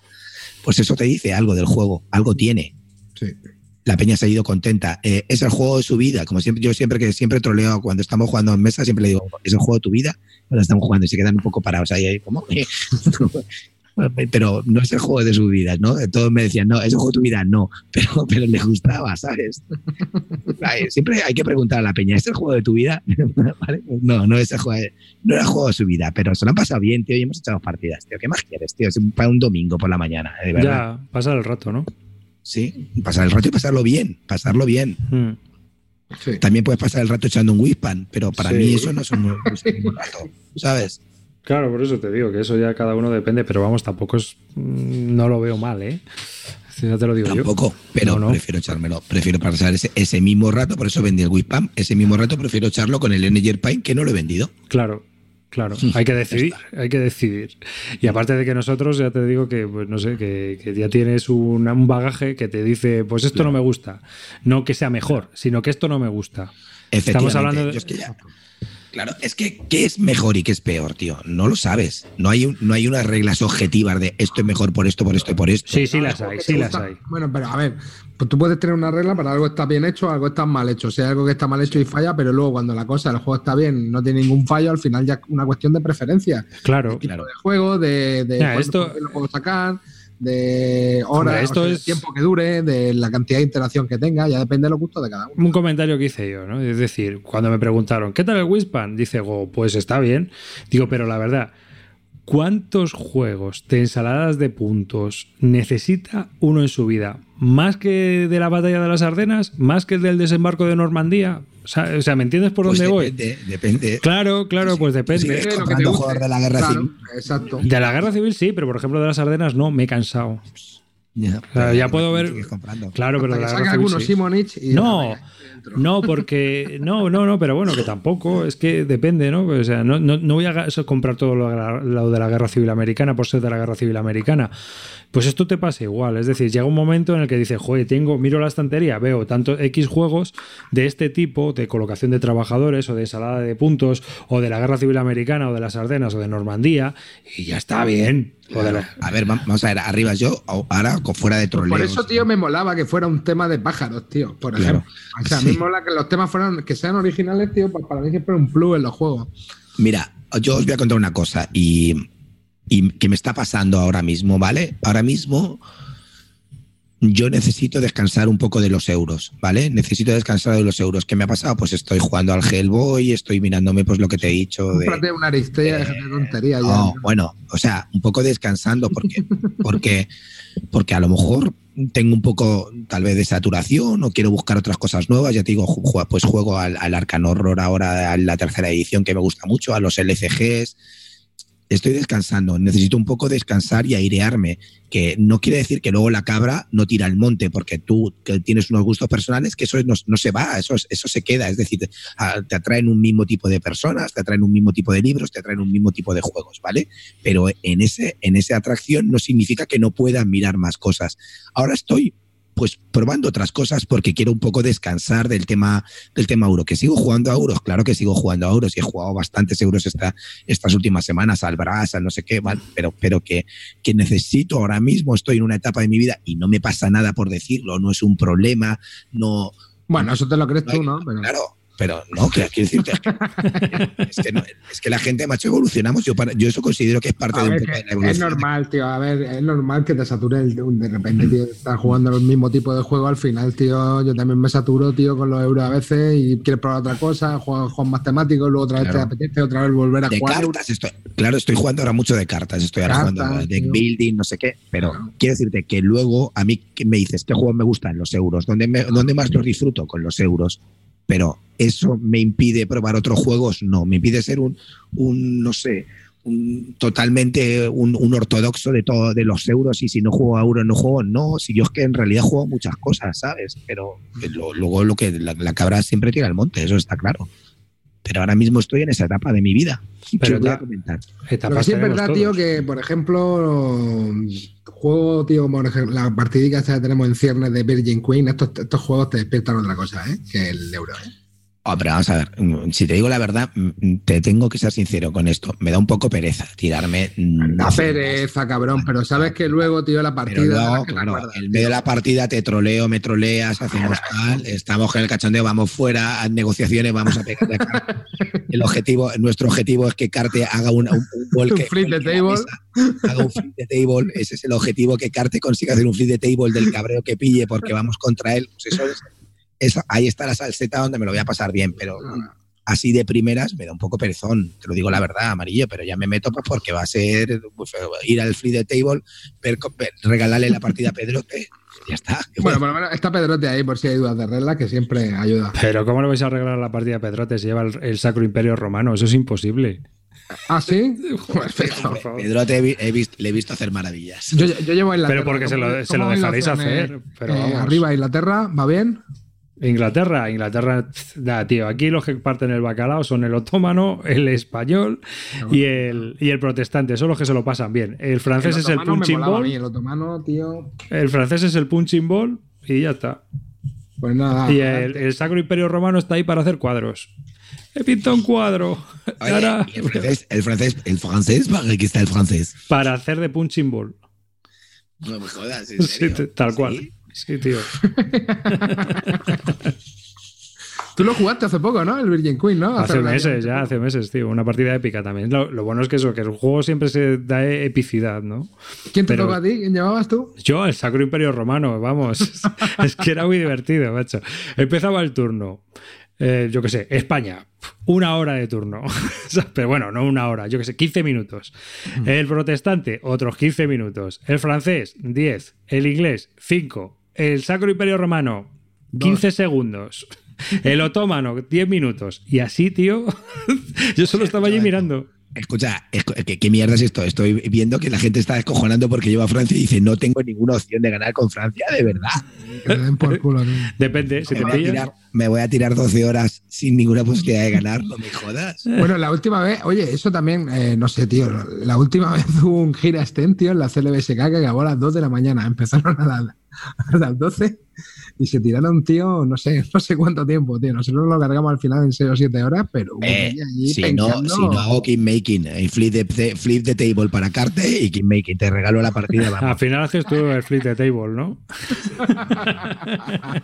Yo regalo partidas. Mira, una cosa que nunca olvidaré, tío, jugando, me invitó Calvo Espósito a jugar a su casa, tío, con los colegas ahí a Ferris, Gon, estaba... Bueno, había mucha gente allí jugando, ¿vale? Y jugamos al República de Roma, tío. Después de toda la mañana jugando, toda la tarde, se decidía la partida entre Carol, y Gon. Carol y Gon Gaceto, con Gaceto. Y estaba yo, tío, que tenía un senador que no sé qué, que le podía regalar 2 votos. Y me acerqué a Gaceto cuando estaba tomándose una Coca-Cola, fue a por una Coca-Cola, me fui detrás de él y le dije, Gaceto, si me votas en Bis Ludica, te regalo la partida y te doy a Carol. Y me dijo Gaceto, vale, te lo juro, sí, tal. Y de repente... Llegamos allí a la mesa y Carol viene la votación y de repente voto por Gaceta y dice Carol, ¿pero por qué? ¿Por qué? Yo decía, Carol, es King Making, me gusta más Gonzalo, lo siento, me vamos. Carol se quedó con la cara, luego ganó ella por cosas de estilo, pero nunca olvidará el puto King Making gratuito que le hice así por un puto voto, tío. Es lo que tiene el República de Roma. Además, por el voto de... Aquí estamos por la diversión. Y me dediqué a hacer King Making, tío, del bueno. Bueno, oye, para terminar, me gustaría comentaros un juego que probé que no está nada mal, que es un filler, que es el Fantasy Realms, publicado por Looping Games, y que, bueno, pues es la editorial de Pedro Soto, entre otros, y que tuve la oportunidad también de probar. Es un juego muy ligerito, no sé si lo habéis probado. ¿Lo habéis probado vosotros? No sé, pero lo que he visto es de peña que se lo ha comprado y en el mismo día ha jugado 6 o 7 partidas. Es que es una especie de One Ultimate Werewolf, pero así, pim, pam, pum. O sea, va saliendo... Sí, porque es un draft de cartas y tú tienes que coger una carta y bajar una carta. O la descartas, o sea, tienes que ir jugando con esas cartas. El caso es que cuando hay no sé si son 8 o 10 cartas, no me acuerdo ahora mismo. El caso es que cuando hay un número determinado de cartas en el descarte, la partida termina. Y entonces se contabilizan los puntos. La movida está en que los puntos que cuentan son las cartas que tienen en la mano y que van combando entre ellas. Entonces, durante la partida tienes que ir robando del draft y del mazo, intentando conseguir cartas que vayan combando entre ellas. Y hasta se va montando una pequeña historietilla y está curioso, ¿no? O sea, si consigues la reina, el rey, el escudo de no sé qué, la espada de no sé cuántos, pues eso te va dando puntos, porque te dice el escudo, si tienes la espada, más 40 puntos. Y en la espada te pone, si tienes el escudo, más 40 puntos. Así que eso te va dando puntos y al final el que más puntos gane, gana. Arribas, ¿de qué juegos hablas? Que están preguntando que Fantasy Realms, que es un jueguecito de cartas muy ligerito, ya os digo, y está muy curioso. No sé el coste de lo que costará, pero no será muy caro. Y el juego, ya te digo, que es eso. ¿Es de Pedro Soto el juego? No es de Pedro Soto. Pedro Soto lo jugó y le gustó mucho, y entonces ha hecho lo imposible por traerlo y publicarlo aquí bajo Looping Games. Creo eso entendido. Pero la verdad es que está muy bien, ¿eh? Está muy entretenido, es un filler muy divertido, muy, muy, muy cachondo, pero además se juega nada, en 15 minutos, en 15 minutos te juega una partida. Y va de eso, entonces lo que tienes que ir buscando es el combo qué cartas vas pillando. Entonces ahí a lo mejor ves una carta que te viene bien y que intentes que el otro no la pille, el otro te la pilla porque te ha pillado la estrategia y te la tira fuera. Está curiosete. Está muy divertido. También lo tiene publicado WizKids. Sí, sí. Está publicado por WizKids. Y la moviola también está... Bueno, la pega, como siempre, es que la puntuación es un poco compleja, ¿no? Todavía siempre hay una pega. La puntuación es un poco compleja porque, claro, tienes que puntuar cada carta y si hace combinaciones y permutaciones con el resto de las cartas que tienes en la mano, puede haber lío ahí, ¿no? Entonces, hay una aplicación también del móvil, pero la verdad es que luego nosotros hicimos toda la puntuación a mano y tampoco es que sea... te lleva 2 minutos. O sea, cada uno se puede hacer lo suyo porque al final lo único que tienes que hacer es con la hoja que viene un taco de folios también para hacer puntuaciones y simplemente vas apuntando lo que te da cada carta, ¿no? Entonces tú, cada carta te da una base más los bonus por las permutaciones que haya conseguido y las combinaciones que haya conseguido con el resto de las cartas que tú tienes en la mano. Entonces puede ocurrir que algunas te dan bonificaciones, alguna te penaliza, pero realmente el juego está muy entretenido. ¿A mí me moló? Sí. Me preguntan en el chat. Sí, a mí me gustó. Es recomendable. Es un filler de estos recomendables de 10 minutillos para jugar una carrera. No sé, la línea tipo Los Letters, que es así un filler muy tonto que te puedes llevar a una cafetería y jugar con los amigos jugones porque has terminado de comer. No, Clint, no pongas esa cara. Love Letter no me va a hablar de ese juego. Pues yo llevo muchas partidas con el Love Letter porque le he visto la gracia. Yo he de decirte que al principio era anti-Love Letter, pero la verdad es que soy pro-Love Letter. Algún día contaré la historia. Más que nada porque creo que es un juego muy accesible para mucha gente, que el rollo este del bluffing y del mentir a los demás le cuesta mucho. En este juego es mucho más fácil. Aparte, ¿para cuántos es? ¿Para 4? ¿Para 3? ¿Para 2? Este es de 3 a 6 jugadores. ¿Y se juega bien a 6? ¿Se juega rápido? Sí, claro, porque si es que tú lo que haces en la mano es robas, descartas. ¿A 2 no se puede jugar? A ver, aquí pone de 3 a 6 jugadores, pero si te fijas en Community lo recomiendan de 2 a 6. Claro, porque se puede jugar a 2. Hay reglas para 2, creo. Y se juega a 2. Hay un apaño, no lo sé. Hay un apaño. Dicen que lo único que tienes que tener cuidado en el sentido de que no acabe demasiado rápido la partida, porque claro, si empiezan a descartar los dos enseguida, porque no tienes mazo, ¿no? Entonces tienes que jugar un poco con eso, porque tú puedes robar cartas del descarte o del mazo, pero siempre tienes que descartarte de una. Entonces se van acumulando cartas todas las rondas. ¿Eh? Así que la verdad... es un juego, yo creo que un filler muy recomendable en el sentido ese, de que tienes que ir buscando muy rápidamente una combinación que te funcione. A mí me ha parecido muy cachondo, muy en el sentido de los juegos tipo... Es como un Race for the Galaxy, pero sin todas las mecánicas, porque lo único que estás haciendo es puntuar directamente, ¿no? O sea que es muy curioso. Vas buscando el cómo para subirte a la mano. ¿Está en español arriba? Sí, está en español. Ya te digo que lo sacó Looping Games. Y está curioso. Creo que es baratito y la peña que lo ha probado, la verdad que le está echando bastantes partidas. Yo lo he visto por ahí en grupos de Telegram y tal, que la peña que lo prueba se pega un enganchón. El día que lo compra, bastante. Amarillo, hablando del grupo de Telegram, dime la pegatina que tienes en nuestro grupo de Telegram de Bis Ludica para Stex Major, ¿qué pone? Se ha vuelto a picar, pardillo, ¿no? A ver, en nuestro grupo de Telegram la pegatina que dice amarilla de Stex Major es habéis vuelto a picar, pardillos. Sí. Bueno, esa está hecha desde hace tiempo, ¿eh? Y bueno, nada, ¿pegas así? Bueno, pues nada, que es un jueguecito que en 15 minutos te lo has ventilado, no tiene una profundidad enorme, simplemente es un juego matarratos divertido para, yo qué sé, vas a terminar una partida, vas a empezar una partida y falta gente por venir, y como se juega tan rápido, pues enseguida lo puedes sacar y jugar, o para llevártelo en el bolsillo y poder jugarlo con la gente en una cafetería o por ahí en algún sitio donde normalmente no podrías jugar otras cosas. O sea, bueno, que... y este para jugar con niños también, ¿no? Porque yo creo que sí, ¿no? Es que las permutaciones, hombre, los niños tienen que saber ya sumar, restar, y aquí hay cifras, hombre, ¿eh? A ver, me refiero con niños que tengan ya 8 o 9 años, ¿no? O por ahí, sí, ¿Con niños de 32 o 33 años? ¿Cómo? No sé, con mi hijo a lo mejor yo ya podría jugar, no lo sé, tendría que verlo. Pero bueno, que es un juego recomendable, ya os lo digo, como filler, sencillo y rápido. Y ya está. Vale. ¿No? Perfecto. Y bueno, antes de irnos, estamos ya preparando los calvos de mierda 2018. Está el formulario para votar, señores. Ah, sí. Pueden ya ustedes dar su voto en nuestro formulario en el cual podrán decidir cuáles son sus nominaciones y accesits, el calvo de bronce, el calvo de plata, el calvo de oro y, por supuesto, el calvo de mierda. Y tenéis también, que hay comentarios ya muy graciosos, porque ya lo dijimos en Twitter, podéis justificar, fundamentar o simplemente soltar vuestra bilis en los comentarios que podéis poner. Y que eso contamos con vuestra ayuda, ¿eh? Hablaremos de ellos luego durante el programa, porque hay algunos comentarios que son muy divertidos y merecen la pena.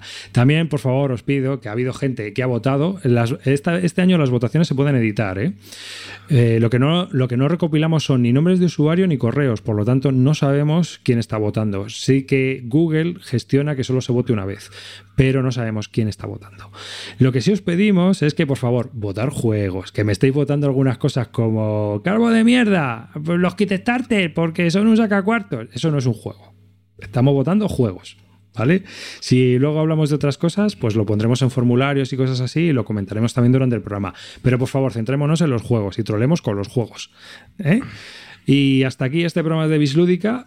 Un saludo de David Arribas, muchas gracias a todos los que habéis estado en el directo, muchas gracias a todos los que nos escucháis online y hasta el próximo programa. Amarillo. Bueno, buenas noches a todos, chicos, un placer como siempre estar con vosotros y así que hasta la próxima, un saludo. Bueno, chicos, la voz ha llegado hasta aquí, ha aguantado bien todo el día, pero aquí ha dicho adiós, así es que nada, danke schön familia y nos vemos en el próximo programa.